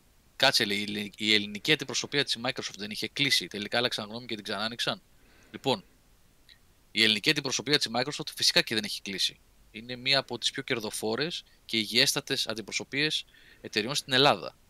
Με έργο και σε σχολεία κτλ. Της Microsoft γενικότερα. Το τμήμα Xbox που είχε εντός της η Microsoft στην Ελλάδα, η αντιπροσωπεία της Microsoft, έχει κλείσει. Και υπάρχει... Αυτό τρέχει τώρα από το Μιλάνο. Η αγορά δηλαδή του Xbox στην Ελλάδα τρέχει από το Μιλάνο, που είχαμε πει πριν από καιρό και κάποιοι με λιδωρούσαν και έλεγαν όταν το είχα πρωτοπεί εγώ, γράφανε σε κάποια groups τι λέει αυτός ο τύπος ο απίθανος. Μετά από τρεις μήνες βέβαια έγινε. Α, εννοούσες το Xbox, ναι. Αυτό έχει κλείσει. Και υπάρχουν ένα-δύο άτομα που επικοινωνούν, είναι εδώ στην Ελλάδα για να επικοινωνούν Ε, για δελτία τύπου, για τέτοια events και τέτοια πράγματα. Για κανένα κωδικό που στέλνουν για reviews και τέτοια. Δεν υπάρχει το τμήμα όπως ήταν παλιά. Υπάρχουν ένα, νομίζω ένα άτομο είναι κιόλας. Που λειτουργεί για, κυρίως για την επικοινωνία με τα μέσα ενημέρωσης. Το Xbox Division της Ελλάδας δεν υφίσταται όπως ήταν παλιά και τρέχει από την Ιταλία. Έτσι. Αυτό. Και η Sony Ελλάς θα πάει στην Ισπανία. Όχι ρε Άρωτρολ. Η Sony Ελλάς είναι ήδη υπό την Ισπανία, αλλά έχει ένα κανονικότατο τμήμα που λειτουργεί κανονικότατα εδώ και δεν πρόκειται να φύγει για το επόμενο διάστημα και μάλιστα έχει πάρει και άλλες αρμοδιότητες. Παιδιά, πού τα διαβάζετε αυτά. Πλάκα κάνω έτσι, αλλά δεν είναι. Ναι, έτσι. Ίσα ίσα που η Sony Ελλάδος έχει αναλάβει και αγορές των Βαλκανίων πηγαίνει πάρα πολύ καλά, γιατί πηγαίνει η αγορά στην Ελλάδα πολύ καλά. Ε, η... Δεν μιλάω γενικότερα η αγορά της Ελλάδας. Είναι το... η Activision στην Ελλάδα. Ναι, έτσι, ναι. Έτσι, ναι. Η Sony Ελλάδας αναφέρεται στην Ισπανία που είναι υπεύθυνη για ένα πολύ μεγάλο κομμάτι της Νότιας Ευρώπης, αλλά ε, επειδή είναι ακριβώς πολύ υγιής η αγορά και τα στελέχη εδώ πέρα έμπειρα, έχουν αναλάβει και κομμάτι των Βαλκανίων. Έτσι. Αυτά δεν έχουν καμία σημασία βέβαια για τον καταναλωτή τον τελικό, απλά επειδή αναφέρθηκε στο chat τώρα, έτσι, γιατί ε, έχει γίνει αυτό το, η, η παραφιλολογία, δεν λέω ότι τα παιδιά παραφιλολογούν, έτσι, προφανώς τα παιδιά κάπου το διάβασαν και το λένε τώρα στο chat, προς Θεού, έτσι, απλά μιας και το φέρει συζήτηση για να μπουν στη θέση τους, έτσι, το τι, πώς και πώς ακριβώς λειτουργούν, έτσι. Λοιπόν, ε, παιδιά... Ε, δεν ξέρω αν κολλάει σήμερα σε αυτή την εκπομπή να πούμε τίποτα για καμιά ταινία ή κάτι άλλο. Άμα θέλετε να πείτε για κάνα παιχνίδι, γιατί πάντα, για τις ιδέες τα καλύψαμε. Κολλάει. Ε, κολλάει. Κολλάει, Τσερ, Τσερνόμπιλ, Τσερνόμπιλ. Θα πει ο Νικόλας εδώ, θα ανοίξει τώρα τα βιβλία. Να πω λίγο, πριν πάμε σε ταινίες, να πω λίγο για δύο, για δύο παιχνίδια να πούμε. Για, για δύο mm-hmm. παιχνίδια. Ε, το Code Vein, το οποίο έγινε ένα stream από εμένα το βράδυ, ε, συγγνώμη, το πρωί του Σαββάτου, ε, γιατί έτρεχε μέχρι πριν από λίγες ώρες.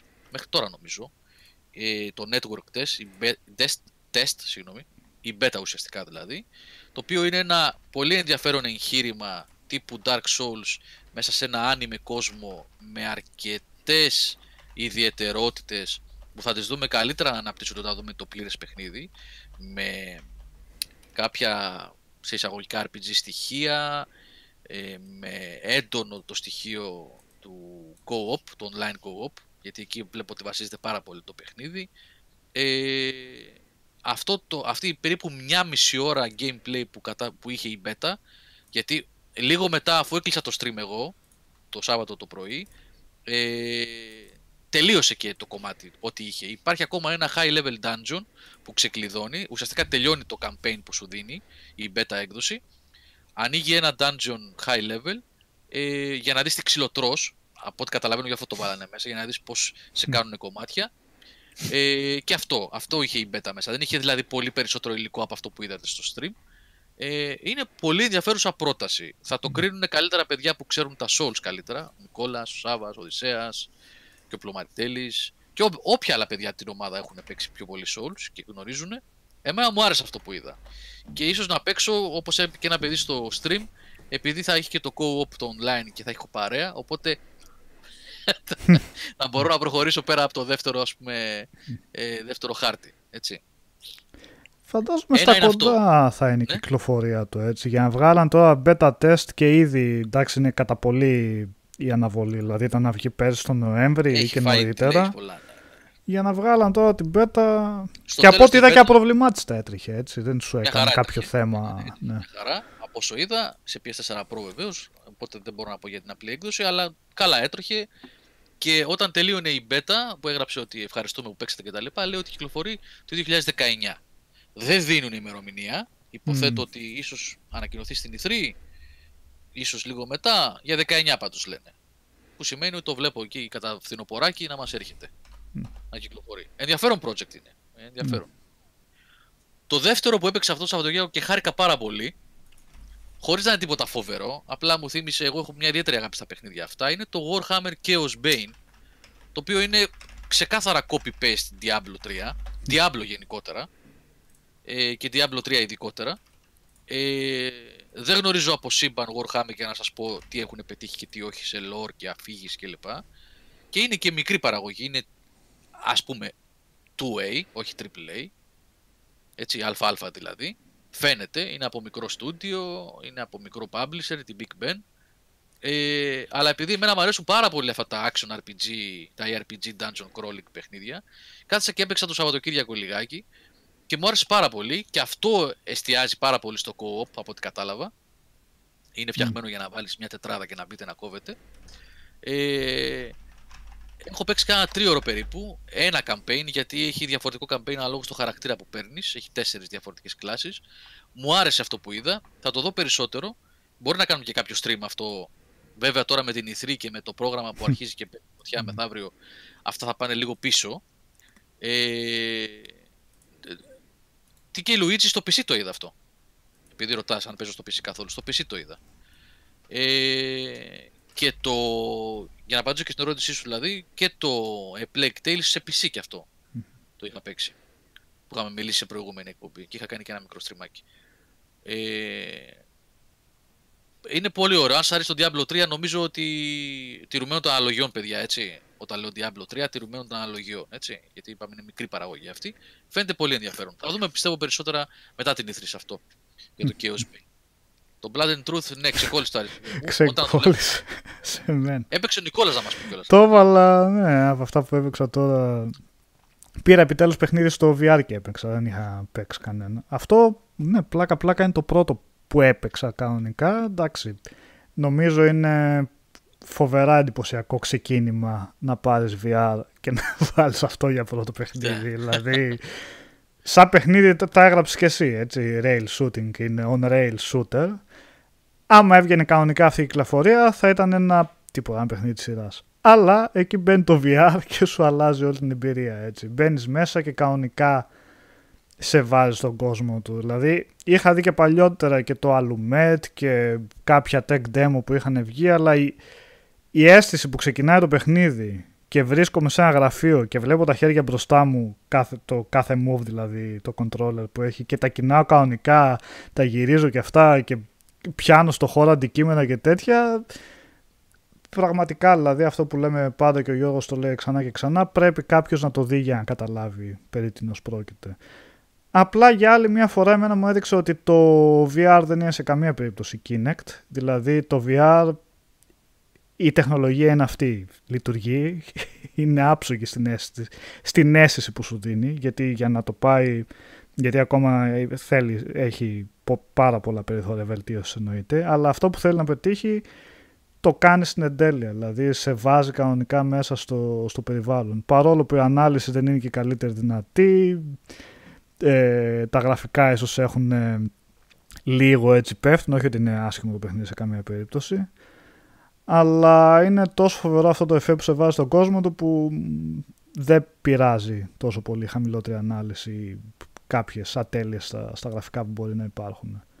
Εν πάση περιπτώσει το Blood and Truth από εκεί πέρα σαν παιχνίδι μπορεί να είναι on-rail και αυτά, αλλά όσο εκεί που το έπαιξα τουλάχιστον, συμφωνώ απόλυτα με τον Γιώργο, είναι blockbuster φάση, Guy Ritchie και όλα αυτά και ή James Bond συνδυασμός και σε βάζει εντελώς μέσα στον ρόλο.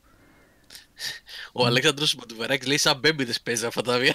Ναι, κανονικά. Εντάξει, γιατί όχι ρε εσύ, είμαστε και λίγο μπέμπιδες καμιά φορά, τα παλιά. Είναι περίπου έξι ώρες, ρωτάνε τη διάρκεια του Blood. Είναι ένα εξαωράκι χοντρικά, παιδιά. Και έχει και μετά και διάφορα έτσι, time trial, έχει challenge για να παίξετε. Oh. Και είναι την προηγούμενη εβδομάδα, ε, δεν ήξερα την τιμή, είδα ότι είναι, στα, είναι σαράντα, δεν είναι full price τύπου τριπλ έι εξήντα ναι. ευρώ.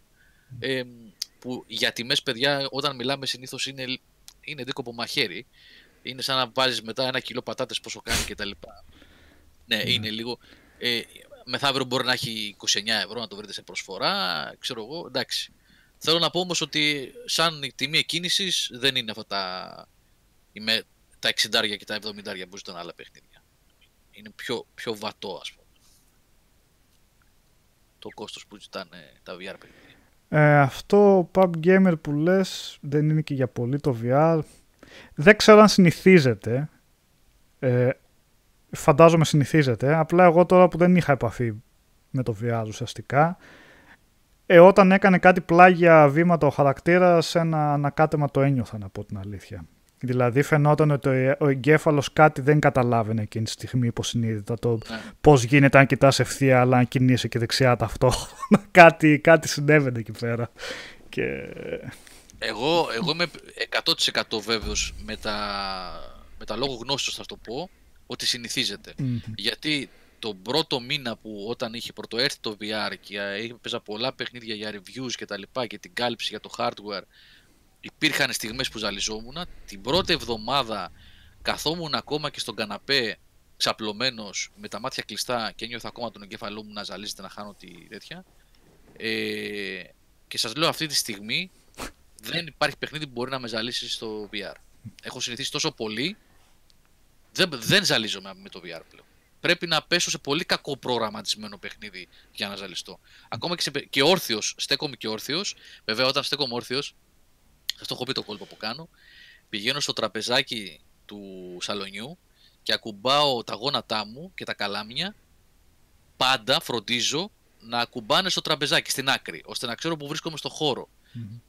Καταλάβατε τι λέω, έτσι. Ναι, ναι. Ότι έχω, δεν είμαι δηλαδή στον αέρα, γιατί πολύ εύκολα αν ζαλιστείς μπορεί να... Α, το Drive Club βι αρ που λέει ο Γιάννης D. Η αλήθεια είναι το Drive Club βι αρ έχω να το βάλω πάρα πολύ καιρό. Θα κάνω μια προσπάθεια να δω αν όντως έχω γίνει τόσο σκληρός σαν τον Bruce Willis. Γιάννη, γιατί ήταν πολύ κακό το Drive Club βι αρ, δεν μπορούσα να το παίξω. Σε αυτό είχα καταφέρει και είχα κάνει δύο γύρους όμως, χωρίς να νιώσω τίποτα. Οπου, αλλά το Blood, το έχει... Truth and Blood με, με έφερε λίγο στα όρια. Ήθελα να συνεχίσω να το παίζω το Blood and Truth, ή Truth and Blood, πώς λέγεται, Blood and Truth. Blood and Truth, Blood and Truth. Ήθελα να συνεχίσω να το παίζω, αλλά στην ώρα ήμουν σε φάση, ίσως καλύτερα να το σταματήσω, γιατί... Στην αρχή, Νικόλα, θέλει λίγο, ναι. Θέλει ένα είκοσι λεπτάκι, ένα ταρτάκι, σταματάς και ναι, ξανά μετά και ξανά και μετά. Μετά από το τέταρτο πέμπτο παιχνίδι που θα τελειώσεις, δεν θα ζαλίσεις πλέον καθόλου, να μην σου πω και πιο γρήγορα. Mm. Βέβαια όλα αυτά είναι σχετικά και έχουν να κάνουν με τον άνθρωπο, έτσι. Ναι. Να το πούμε αυτό, είναι πολύ σημαντικό. Κάνε quick save στο τραπεζάκι, ο Τσίτρε λέει. Τι λέει. Ώστε αν πέσεις, λέει ο Ευστατόγλου Γιώργος, να πέσεις πάνω στο τραπεζάκι και τα πάρεις όλα μαζί. Και τα βάζα και τα ποτήρια, όλα. Και τα κινητά και τα τάμπλετ και τα λάπτοπ να σπάσουν όλα, να γίνουν. Ε...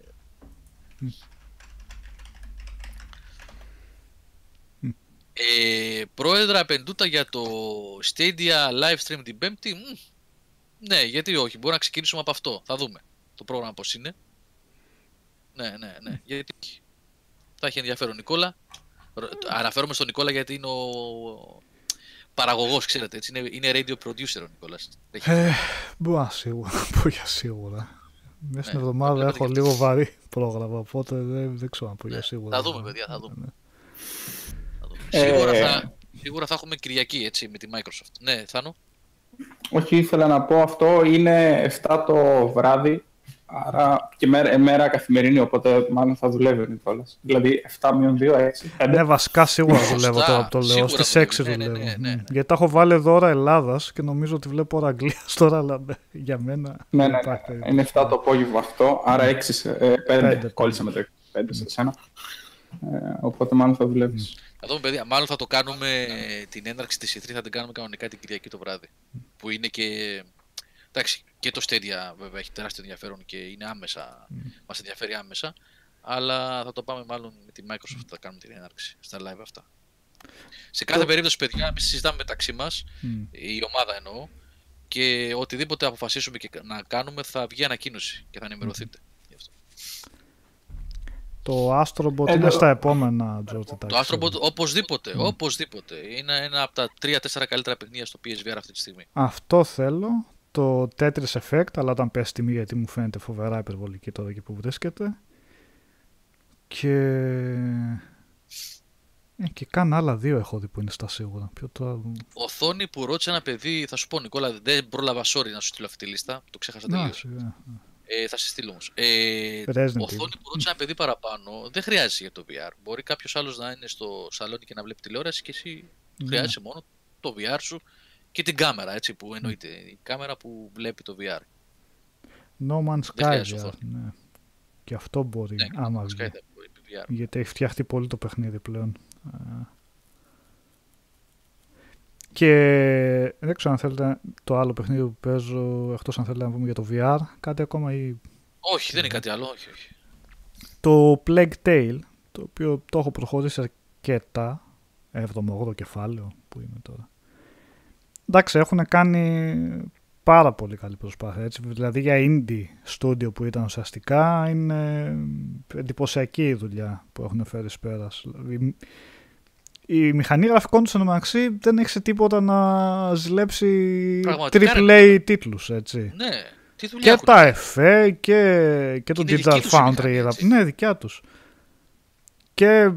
Και ξέρεις, δεν ζορίζεται και δεν ζορίζεται όχι μόνο ότι τρέχει απροβλημάτιστα, αλλά το παιχνίδι πάει έτσι, δεν είναι ότι παίζεις πέντε λεπτά και σε κόβει κρυφό loading και μετά συνεχίζεις.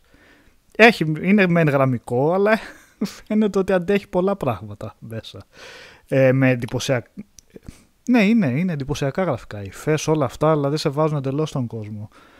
Η ηθοποίη είναι πάρα πολύ καλή. Το έχω βάλει και στα γαλλικά, δεν ξέρω αν το είδατε στα γαλλικά.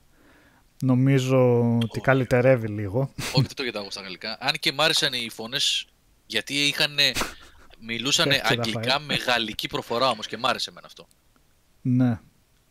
Ε, γαλλικά όμως με γαλλική προφορά. Το παιδάκι βασικά είναι καλύτερο, γιατί στα αγγλικά λίγο με εκνευρίζει, να σου πω την αλήθεια. Αλλά στα γαλλικά είναι καλύτερο. Και μια που διαδραματίστηκε στη Γαλλία. Είναι οι ίδιοι ηθοποιοί. Όχι, απλά... ε, όχι, Α, σίγουρα, έτσι, όχι, σίγουρα όχι. Το παιδάκι σίγουρα όχι. Τώρα για την κοπελιά. Μπα, ε, απλά το μελανό σημείο, όπως έγραψε και ο Αλέξανδρος στο review, είναι το stealth. Έτσι. Δηλαδή είναι τόσο πιστική αποτύπωση του κόσμου. Ε, με εξαιρετικά γραφικά. Εντάξει, τα animation σε πολλά σημεία δείχνουν ότι είναι, δεν είναι triple A ακριβώς. Ότι είναι indie προσπάθεια μάλλον. Triple A μια χαρά θα μπορούσε να το θεωρήσει ο καθένας. Αλλά η ηθοποιία πολύ καλή, η μουσική αυτά. Ε, το βασικό του μελανό σημείο είναι το stealth, γιατί σε βγάζει από αυτό το immersion που λέμε, έτσι. Ε, για να το καταφέρει να λειτουργήσει ο μηχανισμός, έχει σε πολλά σημεία που είναι... που δεν πείθει βασικά το πώς λειτουργεί. Είχε σε σημείο δηλαδή, ας πούμε, αυτό το κλασικό πετάς πέτρα σε ένα σκιάχτρο που έχει. Ε, έχει ένα κουβά, πάνω του πετάς μια πέτρα. Ο φρουρός γυρνάει εννοείται στο σκιάχτρο και όχι από εκεί που ήρθε η πέτρα, να δει ποιος την πέταξε. Και λέει τι είναι αυτό, πάει στο σκιάχτρο και εκεί που το κοιτάει λέω για να δω. Και πετάω άλλη μια πέτρα τη στιγμή που το κοιτάει. Και εκεί που είναι αυτό, όπ, πάλι αυτός ο θόρυβος. Τι συμβαίνει, κάτι μήπως δεν ήταν η ιδέα, να είναι μπροστά του έτσι. Έχει ρουτίνες συγκεκριμένες, ναι, ναι. Αλλά για να πω την αλήθεια, δεν είναι σε καμία περίπτωση σημείο που χαλάει την εμπειρία, γιατί όλο το υπόλοιπο το κομμάτι του λειτουργεί, λειτουργεί πάρα πολύ καλά και όριμη ιστορία. Μ' αρέσει βασικά που είναι και φοβερά ομό, έτσι. Δηλαδή δείχνει ε, όχι αυτή τη βία ότι θα σας δείξουμε βία, βία να χαρείτε βία, ξέρεις, ε, σπλάτε, σπλατεριά κατάσταση, αλλά δείχνει την ομότητα ακριβώς επειδή πρέπει να δείξει τη, την ομή πραγματικότητα του το συνέβαινε εκεί πέρα ε, με τη βία. Οπότε ναι, γενικά το έχουν ε, μεταφέρει πολύ καλά. Το έχετε τερματίσει βασικά, το τελειώσατε? Εγώ όχι ακόμα. Γιατί έβαλα και το σπίτι και κόλλησα. Αφού το σπάει κουβά. Ναι, εγώ αποφάσισα αυτές τις μέρες να κάνω λίγο απ' όλα. Ε, δηλαδή, λίγο Code Vein, λίγο Blood and Truth, λίγο Plague, λίγο Chaos Bane και έχω και μου ήρθε κωδικός. Mm-hmm. Εδώ είναι για γέλια, βέβαια. Αυτό σηκώνει ένα live πραγματικά πριν την ι θρι να γελάσουμε. Μου ήρθε κωδικός για το Five Nights at Freddy's βι αρ. Το οποίο εντάξει, ξέρω τι είναι το Five Nights at Freddy's, αλλά ναι. Για να κλάσουμε λίγο στο γέλιο σε ένα live, μπορεί και να το κάνω, ναι. Flint, ένα, δύο παιχνίδια που λειτουργεί πάρα πολύ καλά το stealth. Μπορεί και σε άλλα, αλλά αυτά μου έρχεται τώρα στο μυαλό. Ένα το Dishonored και ένα για μένα το Metal Gear το πέντε που λειτουργεί εξαιρετικά το, το stealth. Και το Deus Ex. και το Deus Ex. Ε, και το Deus Ex. Αλλά νομίζω στα άλλα τα δύο είναι πολύ πιο οργανικά. Στο Deus Ex είναι περισσότερο για να δω ακριβώς που πηγαίνουν μπρος πίσω εχθροί και να τους περάσω. Λειτουργεί και εκεί καλά, αλλά ξέρεις είναι αυτό το πιο φτιαχτό έτσι. Στο Dishonored και το Metal Gear μου έδινε πιο πολύ την, την εντύπωση του φυσικού. Κοίταξε, νομίζω είναι το τρόπος που είναι στημένη η πίστα στο Deus Ex. Ε, είναι λίγο ναι. πιο ευθύγραμμη. Ακριβώς. Ε. Και το Hitman, Άρα. μάλλον και το Hitman Snatchman, αλλά δεν το έχω παίξει πολύ. Γι' αυτό μάλλον δεν μου έρχεσαι. Νομίζω ότι και αυτό από όσα έχω δει, ότι έχουν κάνει πάρα πολύ καλή δουλειά. Σωστός. Λοιπόν, πάμε για κλείσιμο να μας πει ο, ο Θάνος για Τσερνόμπιλ και ο Νικόλας και ο Κώστας ό,τι άλλο θέλουν και πάμε για κλείσιμο. Ε, ο Νικόλας θα πει για Τσερνόμπιλ, γιατί εγώ δεν τα ξέρω αυτά καλά, αλλά πριν πάμε για κλείσιμο θέλω να πω μια ένδειξη που είχα στα πλαίσια ε, χάνεσαι, χάνεσαι λίγο Θάνο, κάνεις διακοπές. Είσαι... Τεστ, ναι, δε. τεστ, τεστ, μ' ακούτε. Τεστ. Δεν ξέρω, έχω διακοπές, κάνει διακοπές στο Twitter. Σ' ακούμε το, για πες. Ναι, ε, έσκασε μια είδηση στα πλαίσια της ι θρι, αλλά όχι, δεν έχει να κάνει καμία σχέση με την ι θρι, ότι το Cuphead έρχεται σε μια νέα πλατφόρμα η οποία φτηνέα πλατφόρμα είναι τα αυτοκίνητα της Tesla. Δεν ξέρω κατά πόσο είναι δυνατόν What? να παίξεις... Δηλαδή θα... ναι, παίζουν, κοίταξε, τα Tesla, τα αυτοκίνητα Tesla έχουν ήδη όλα, όχι όλα, βασικά κάποια από τα πρώτα παιχνίδια της Atari και μπορείς να παίξεις τα παιχνίδια της Atari στα αυτοκίνητα της Tesla. Αλλά το Cuphead είναι το πρώτο μεγάλο παιχνίδι το οποίο έρχεται και αυτό στο... στα Tesla. Μάλιστα. Αυτό το διάβασα χθες. Δεν ξέρω αν είναι ε, να κυκλοφορήσει σύντομα. Και αλλά... το ποτηλιάρισμα, δηλαδή να παίζεις κάποιο στο ποτηλιάρισμα. Ε, φαντάζομαι δεν μπορείς να παίξεις εκεί που είναι αναμένη η μηχανή, κάποιο τέτοιο θα έχει, κάποιον αλγόριθμο από πίσω, αλλά παίζει κανονικά. Και μάλιστα έκαναν demo ένα από τα Atari παιχνίδια και μπορείς να ελέγξεις το χαρακτήρα σου με το τιμόνι. Δηλαδή δεν ξέρω, όταν κάθεσαι και φορτίζει το αμάξι, δεν ξέρω τι κάνεις. Τι λες, μπορείς να κάνεις ένα τέτοιο. Ναι, αλήθεια σου λέω. Φαντάζεσαι να είναι ο άλλος στην εθνική οδό και να στρίβει αριστερά δεξιά για να... Ρε, σοβαρά σου μιλάω. Σοβαρά σου μιλάω. Θα παίζει τέτοιο ρε, θα παίζει burnout. Δεν θα παίζει Cuphead και παιχνίδια το Atari. Εγώ σου μιλάω σοβαρά τώρα. Δεν ξέρω αν έχει κάποιον αλγόριθμο που λέει ότι αν η μηχανή είναι αναμένη δεν, δεν ανοίγει αυτό το μενού των παιχνιδιών. Αλλά έκανε demo ο άνθρωπος που ήταν το αυτοκίνητο σταματημένο, φόρτιζε και άνοιξε το, το μενού με τα παιχνίδια. Έβαλε τη Atari, δεν θυμάμαι. Πυροβολούσες κάτι ε, τέτοια που πέφτανε, πυράβλους που πέφτανε στο έδαφος, το δεν έχω ιδέα ποιο είναι το παιχνίδι και καταστρέφανε σπιτάκια κάτω και εσύ θα έλεγες το χαρακτήρα. Περνάω να είμαστε μέσα στο, στο κλίμα. Και μέσα σε αυτό έρχεται και το Cuphead. Δεν ξέρω κατά πόσο θα είναι playable για κάτι τέτοιο, αλλά ναι. Φαντάσου, φαντάσου να, όντως ένα racing παιχνίδι τώρα σε, στο... Ναι, ρε, κανονικά, burnout. Ειδικά στους δρόμους ε, της Ελλάδας και δι της Αθήνας. Μια χαρά. Τέλος πάντων, Νικόλα. Αυτά. Νικόλα. Να το, το Tesla είναι αυτό. Νέο μοντέλο Tesla. Κοίτα εδώ. Στον Κηφισό είναι εδώ τώρα. Αυτό το είχαμε μεταξύ στο Atari, έτσι, κορυφαίο. ε, από κάποιον έχω επιστροφή βασικά. Ναι, έχουν επιστροφή, ναι. Mm. ε, για ταινίες καλά, Σάντο... Ο Ψίτ, θυμάστε με το βουτά. Ο Ψίτ, εννοείται, ναι. Η ταινιάρα. Σάντο, συμφωνούμε επιτέλους σε μια ταινία με υπερήρωες. Πώς έγινε αυτό, για το Aquaman. Πού είναι. Ε, παραπάνω που λέει, παιδιά, τι διάλογοι ήταν αυτοί. Ήθελαν να απολαύσουν ταινία και άνοιγαν το στόμα τους και μιλούσαν και κατέστρεφαν. Ε, ναι, και βέβαια δεν με τρέλανε και πολύ, ας πούμε, γενικότερα. Ε, εντάξει, ευχάριστη είναι, αλλά ο Jason Momoa δεν είναι και πολύ καλός τοπιός, έτσι. Παίζει τον εαυτό του Jason. ναι, ναι, πέρα από το Game of Thrones που ήταν βουβός απλά εκεί και ήταν απλά με το ανάστημά του και με τα συνοφρεμένα τα φρύδια που έκανε όλη την υποκριτική. Από εκεί και πέρα... Θα πεις πάλι για Game of Thrones τώρα. Όχι, όχι. Αυτό το θυμάμαι εκεί. ε, για το Chernobyl, για πες Θάνο. Εσύ μας άναψες τα αίματα στο... μες στο Discord. Και... Πρώτα απ' όλα τελείωσε αυτό. Σήμερα είναι το τελευταίο σήμερα... επεισόδιο. Πέντε επεισόδια, μίνι σειρά είναι. Ε, μία ώρα το καθένα. Ε... Θάνο, θες να πεις? Δεν, κοίταξε, εγώ αυτό που μπορώ να πω είναι ότι, είναι ότι πεθαίνουν όλοι γιατί γίνεται μια έκρηξη σε ένα εργοστάσιο. Έλα τι spoiler είναι αυτό τώρα.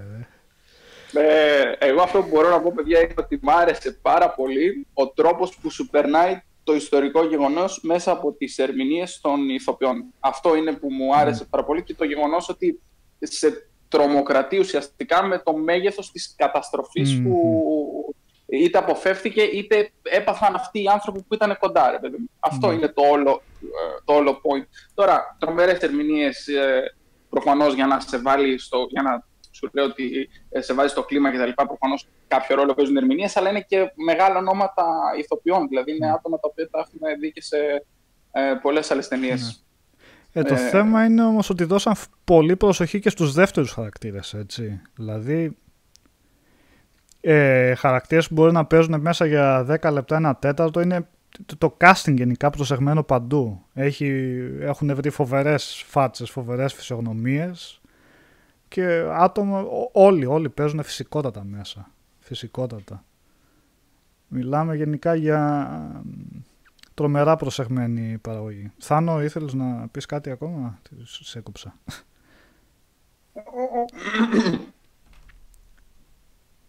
ε, όχι, δεν είναι... Δεν, βασικά δεν ξέρω πώς να το περιγράψω, γιατί είναι μικρή σειρά και σου λέω δεν ξέρω τι θα προλάβεις να πρωτοπάρεις. Μέχρι να το απολαύσεις λες τελειώνει το επεισόδιο και έχει άλλο ένα, άλλα δύο. Οπότε ε, ίσως το γεγονός ότι έχει πολύ καλό casting, αυτό που θέλω να πω είναι ότι επειδή είναι μικρά τα επεισόδια, ξόδεψαν μεγαλύτερο budget ε, από ό,τι θα ξοδεύανε σε μια μικρή σειρά, αλλά λόγω του ότι είναι μικρά τα επεισόδια δεν ξέφυγε πολύ το budget και μπορέσαν να πάρουν καλούς ηθοποιούς για να κάνουν και χαρακτήρες που τους βλέπεις για δεκαπέντε mm. λεπτά. Καταλαβαίνεις πώς το εννοώ. Μπορεί, βέβαια δεν έχει γνωστά ονόματα μέσα. Πέρα από τους ε, πρωταγωνιστές δηλαδή, εννοείται. Και... Ε, ναι, μεγάλα ονόματα δεν έχει ίσως, mm. αλλά για δεύτερα, ξέρω εγώ, ίσως είναι πιο ακρο, ακριβοπληρωμένοι σαν ηθοποιοί. Γιατί... Δεν ξέρω τώρα, δεν πα, δεν, σίγουρα δεν πάει η τιμή ανάλογα με το πόσο καλός είσαι, αλλά ε, δεν ξέρω, δεν ξέρω πραγματικά πώς, πώς τους βγήκε τόσο εντυπωσιακό. Ε, Φιτριόλης δεν ξέρω. Εγώ περί, περίμενα να δω το επόμενο επεισόδιο πώς και πώς. Δεν είναι βέβαια από τις σειρές της ε, μυθοπλασίας που είναι έτσι φτιαγμένες για, για να σου λένε, για να τελειώνει ακριβώς με cliffhanger. Εδώ πέρα βασίζεται σε πραγματικό γεγονός και... Θέλει να σου περάσει όσο περισσότερη πιστότητα ε, αυτό το γεγονός, αυτή την καταστροφή που έγινε, και σε αυτό είναι που το καταφέρνεις. Σε, σε πείθει η σειρά ε, με την προσοχή που έχει δοθεί ε, σε customers για να σε μεταφέρει στο, στο ογδόντα έξι, εκεί με τα αυτοκίνητα, τα ρούχα, ε, στη Ρωσία που είναι, έχουν βρει φάτσες που να πείθουν. Ε, τώρα εντάξει για τη τεχνολογία, για τη βαθμολογία που έχει εννιά κόμμα επτά και βγαίνει καλύτερη σειρά άλλων εποχών, ίσως είναι υπερβολή, ίσως όχι, αναλόγως τώρα πώς θα τη δει ο καθένας, αλλά η, δεν το ρίχνει σε... Είναι τέτοιο. Ε? Πι... Ε, χάνεσαι πάλι, Θάνο. Κάνει διακοπές. Δεν καταλαβαίνω τι γίνεται. Έλα, Λέω, τώρα πιστεύω, ότι, πιστεύω ότι έχει να κάνει και με το γεγονός ότι η, το Game of Thrones που είναι πάλι του έιτς μπι ο δεν πήγε... το ίδιο καλά, το ίδιο αναμενόμενα καλά, οπότε ο κόσμος έψαχνε μια σειρά στην οποία να εναποθέσει ελπίδες του, ας πούμε, δεν ξέρω πώς. Πρέπει να παίζει ένα ρόλο και το γεγονός ότι το Game of Thrones δεν πήγε όπως ε, περιμένανε να πάει. Μπορεί, γι' αυτό έχει μεγάλη... Σαν στον αντίποδο του Game of Thrones που απογοήτευσε και να... Ναι. Ναι, Φιτριόλης δεν είναι όμως η έννοια του cliffhanger. Είναι το να αναδείς την αναπαράσταση, την αποτύπωση του τι συνέβαινε εκεί πέρα. Και αυτό νομίζω το καταφέρανε, το εξε, το καταφέρανε άψογα. Ε, σου περνάει αυτό τον τρόμο, το τι συνέβη εκεί πέρα και το πόσο, τι, τι καταστροφικό ήταν για, για όλη εκείνη την περιοχή, για όλους αυτούς τους ανθρώπους ε, η έκρηξη του Τσέρνομπιλ, του αντιδραστήρα εκεί πέρα. Και το πόσο κοντά ήταν κιόλας σε ακόμα μεγαλύτερη καταστροφή, σε μια τρομακτική καταστροφή που θα μπορούσε να συμβεί. Γιατί ναι μεν δείχνει την ολιγορία και την ε, ανευθυνότητα και τα, δια, ε, τους ευθυνόφοβους όλους που βρισκόντουσαν εκεί πέρα, αλλά παράλληλα δείχνει και το τι τεράστια κινητοποίηση έγινε και το τι ηρωισμός υπήρξε από πολλούς ανθρώπους που, γνωρίζοντας το πόσο επικίνδυνο είναι για την υγεία τους αυτό, παρόλα αυτά πήγαν εκεί πέρα και προσπάθησαν και κατάφεραν να, να, να καταφέρουν να, να, στείλουν, να, να εμποδίσουν την περαιτέρω καταστροφή, ας πούμε, που θα μπορούσε να, να προκληθεί. Ε, και η ταινία σου περνάει πάρα πολύ καλά όλο αυτό το σκηνικό και την απόγνωση που υπάρχει και τις δραματικές σκηνές που βγαίνουν φυσικά και αυτές και... Όχι, μελοδραματικά. Ε, ε, ναι, οπότε ε, είναι μια πολύ καλή σειρά, παιδιά. Προτείνεται ανεπιφύλακτα. Ωραία. Λοιπόν, πάμε για κλείσιμο. Τι, δεν θα, θα πεις για το Decent δύο. Άσε. Δεν θέλω. Παιδιά, κάνα μια συζήτηση με τον Νικόλα την προηγούμενη και τον Πλωμαριτέλη για να μην πάρει την ευθύνη μόνος του ο κ. Μαρκόγλου. Την προηγούμενη Δευτέρα το βράδυ μετά το τέλος του webcast ε, υπάρχει μια ταινία που λέγεται The Descent, η κάθοδος δηλαδή. Και είναι αρκετά γνωστή, indie παραγωγή είναι βέβαια, είναι δύο χιλιάδες έξι δύο χιλιάδες επτά κάπου εκεί. Με μια ομάδα από κοπέλες, ε, εξερευνητρίες τέλος πάντων σπηλιών, δεν ξέρω ο όρος ακριβώς πώς είναι, που ξεκινούν να μπουν σε μια χαρτογράφητη σπηλιά κάπου στην Αμερική και τέλος πάντων είναι horror ταινία. Γίνεται κάτι, εμείς θα δώσω spoiler γιατί έχει πολύ σημασία το τι γίνεται μες στη σπηλιά για όσοι το ξέρουν.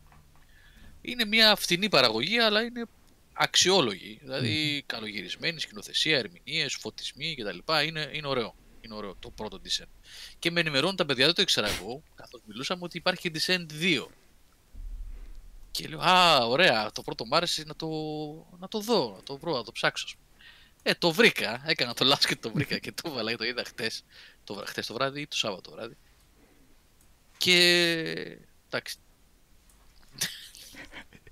Γιατί το κάναμε αυτό και έτσι. Δεν υπάρχουν, δεν υπάρχουν λόγια, δεν, ε, σκουπίδι έτσι, δηλαδή.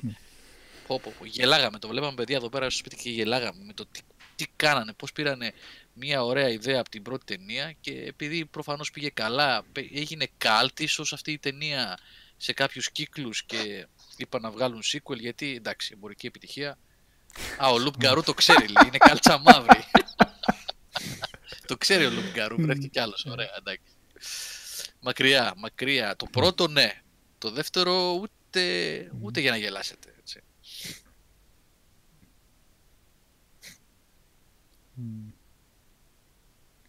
πέντε κόμμα οκτώ. Τι? Ναι. Και πολύ είναι το πέντε κόμμα οκτώ. Mm. Πολύ, πολύ ήταν. Μάλιστα. Ναι, μακριά, μακριά από αυτό. Ε, κάτι άλλο, το Captain Marvel είδα ε, δεύτερη φορά. Μ, όχι. Τι όχι. Α, Captain Marvel. Για κάποιο λόγο μου το Captain America τον μπέρδεψα. Τι φάση, το είχες δει τόσο καιρό. Απογοητευμένο, όχι, δεν είναι. Για το δικό μου γούστο, έτσι. Αν σε κάποιους άρεσε, πολύ καλά έκαναν και τους άρεσαν. Διεκπαιρωτική ταινία που βγήκε για να βγει, για να δικαιολογήσει πράγματα, έτσι. Το Pacific Rim δύο το έχω δει, Forbidden Melody, δεν, δυστυχώς. Πολύ αδιάφορη ταινία, παιδιά. Ναι. ναι, το πρώτο κάτι είχε να πει, το δεύτερο... Το πρώτο εμένα δεν μ' άρεσε, αλλά είχε, είχε πιο πολύ ουσία βασικά. Το δεύτερο, πραγματικά δηλαδή, την ώρα που το, το βλέπεις το ξεχνάς, τέτοια, τέτοια φάση. Ε... Μακριά από Pacific τρία... Έχει βγει και τρία. Α, όχι, δύο, όχι, δύο, όχι, δύο, όχι. Δύο. Ποιο... Ναι. Ε, βασικά, Αλ... ναι. Αλέξανδρε, να σου πω κάτι. Όχι, δεν θα έπρεπε να άρεσε στις φεμινιστρίες αυτό. Γιατί τις χρησιμοποιεί ως όχημα για να πουλήσει εισιτήρια και μεμοραμπίλια. Οι φεμινίστρες θα έπρεπε να είναι πιο υποψιασμένες και να μην επιτρέπουν σε ταινίες του Hollywood να ανεβαίνουν στο άρμα τους. Γιατί οι φεμινίστρες που είναι, έχουν, που είναι, έχουν, πώς να το πω, στόχο και ορθή, ακριβώς, τρέιλερ σε Bad Woman, για γέλια, Οδυσσέα, μπράβο, Οδυσσέα, ναι. Γελάνε και τα ψηφία που έρχονται τα βίντεος από τους servers. Ναι. Οι φεμινίστρες που έχουν αγώνα, έχουν κάνει αγώνες και έχουν στόχους στη ζωή τους για, να, για τις αδικίες που έχουν υποστεί οι γυναίκες μες τα χρόνια σε πολλά πράγματα, θα πρέπει να μην επιτρέπουν να ανεβαίνουν στο, στο άρμα του φεμινισμού, του σωστού και ορθού φεμινισμού και όχι της υπερβολής, ταινίες από το Hollywood που έρχονται για να πουλήσουν και καλά. Άστο, άστο, είναι μεγάλη συζήτηση, μην το πιάσουμε. Άστο. Αυτά είναι για γέλια όμως. Έτσι. Mm. Είναι για γέλια το να ε, προωθείται ο φεμινισμός από την Captain Marvel, την υπερηρωίδα, την ο πι. Υπάρχουν ε, άλλα πράγματα για να, προωθήσει, να προωθηθεί ο φεμινισμός. Μην τσιμπάτε με το κολό Hollywood. Υπάρχει Wonder Woman, ας πούμε, που κάνει καλύτερη υπάρχει δουλειά, αν το πάμε έτσι. Υπάρχει η Sarah Connor. Για να μην παρεξηγούνται κάποια πράγματα. Όχι, υπάρχει η Sarah Connor που είναι άνθρωπος. Ναι. Πραγματικός, χωρίς υπερδυνάμεις, άμα θέλετε. υπάρχει και η, και η Ripley που είναι άνθρωπος πραγματικός χωρίς υπερδυνάμεις. Έτσι. Υπάρχει και η Ζίνα. Η Ζίνα ήταν η καλύτερη.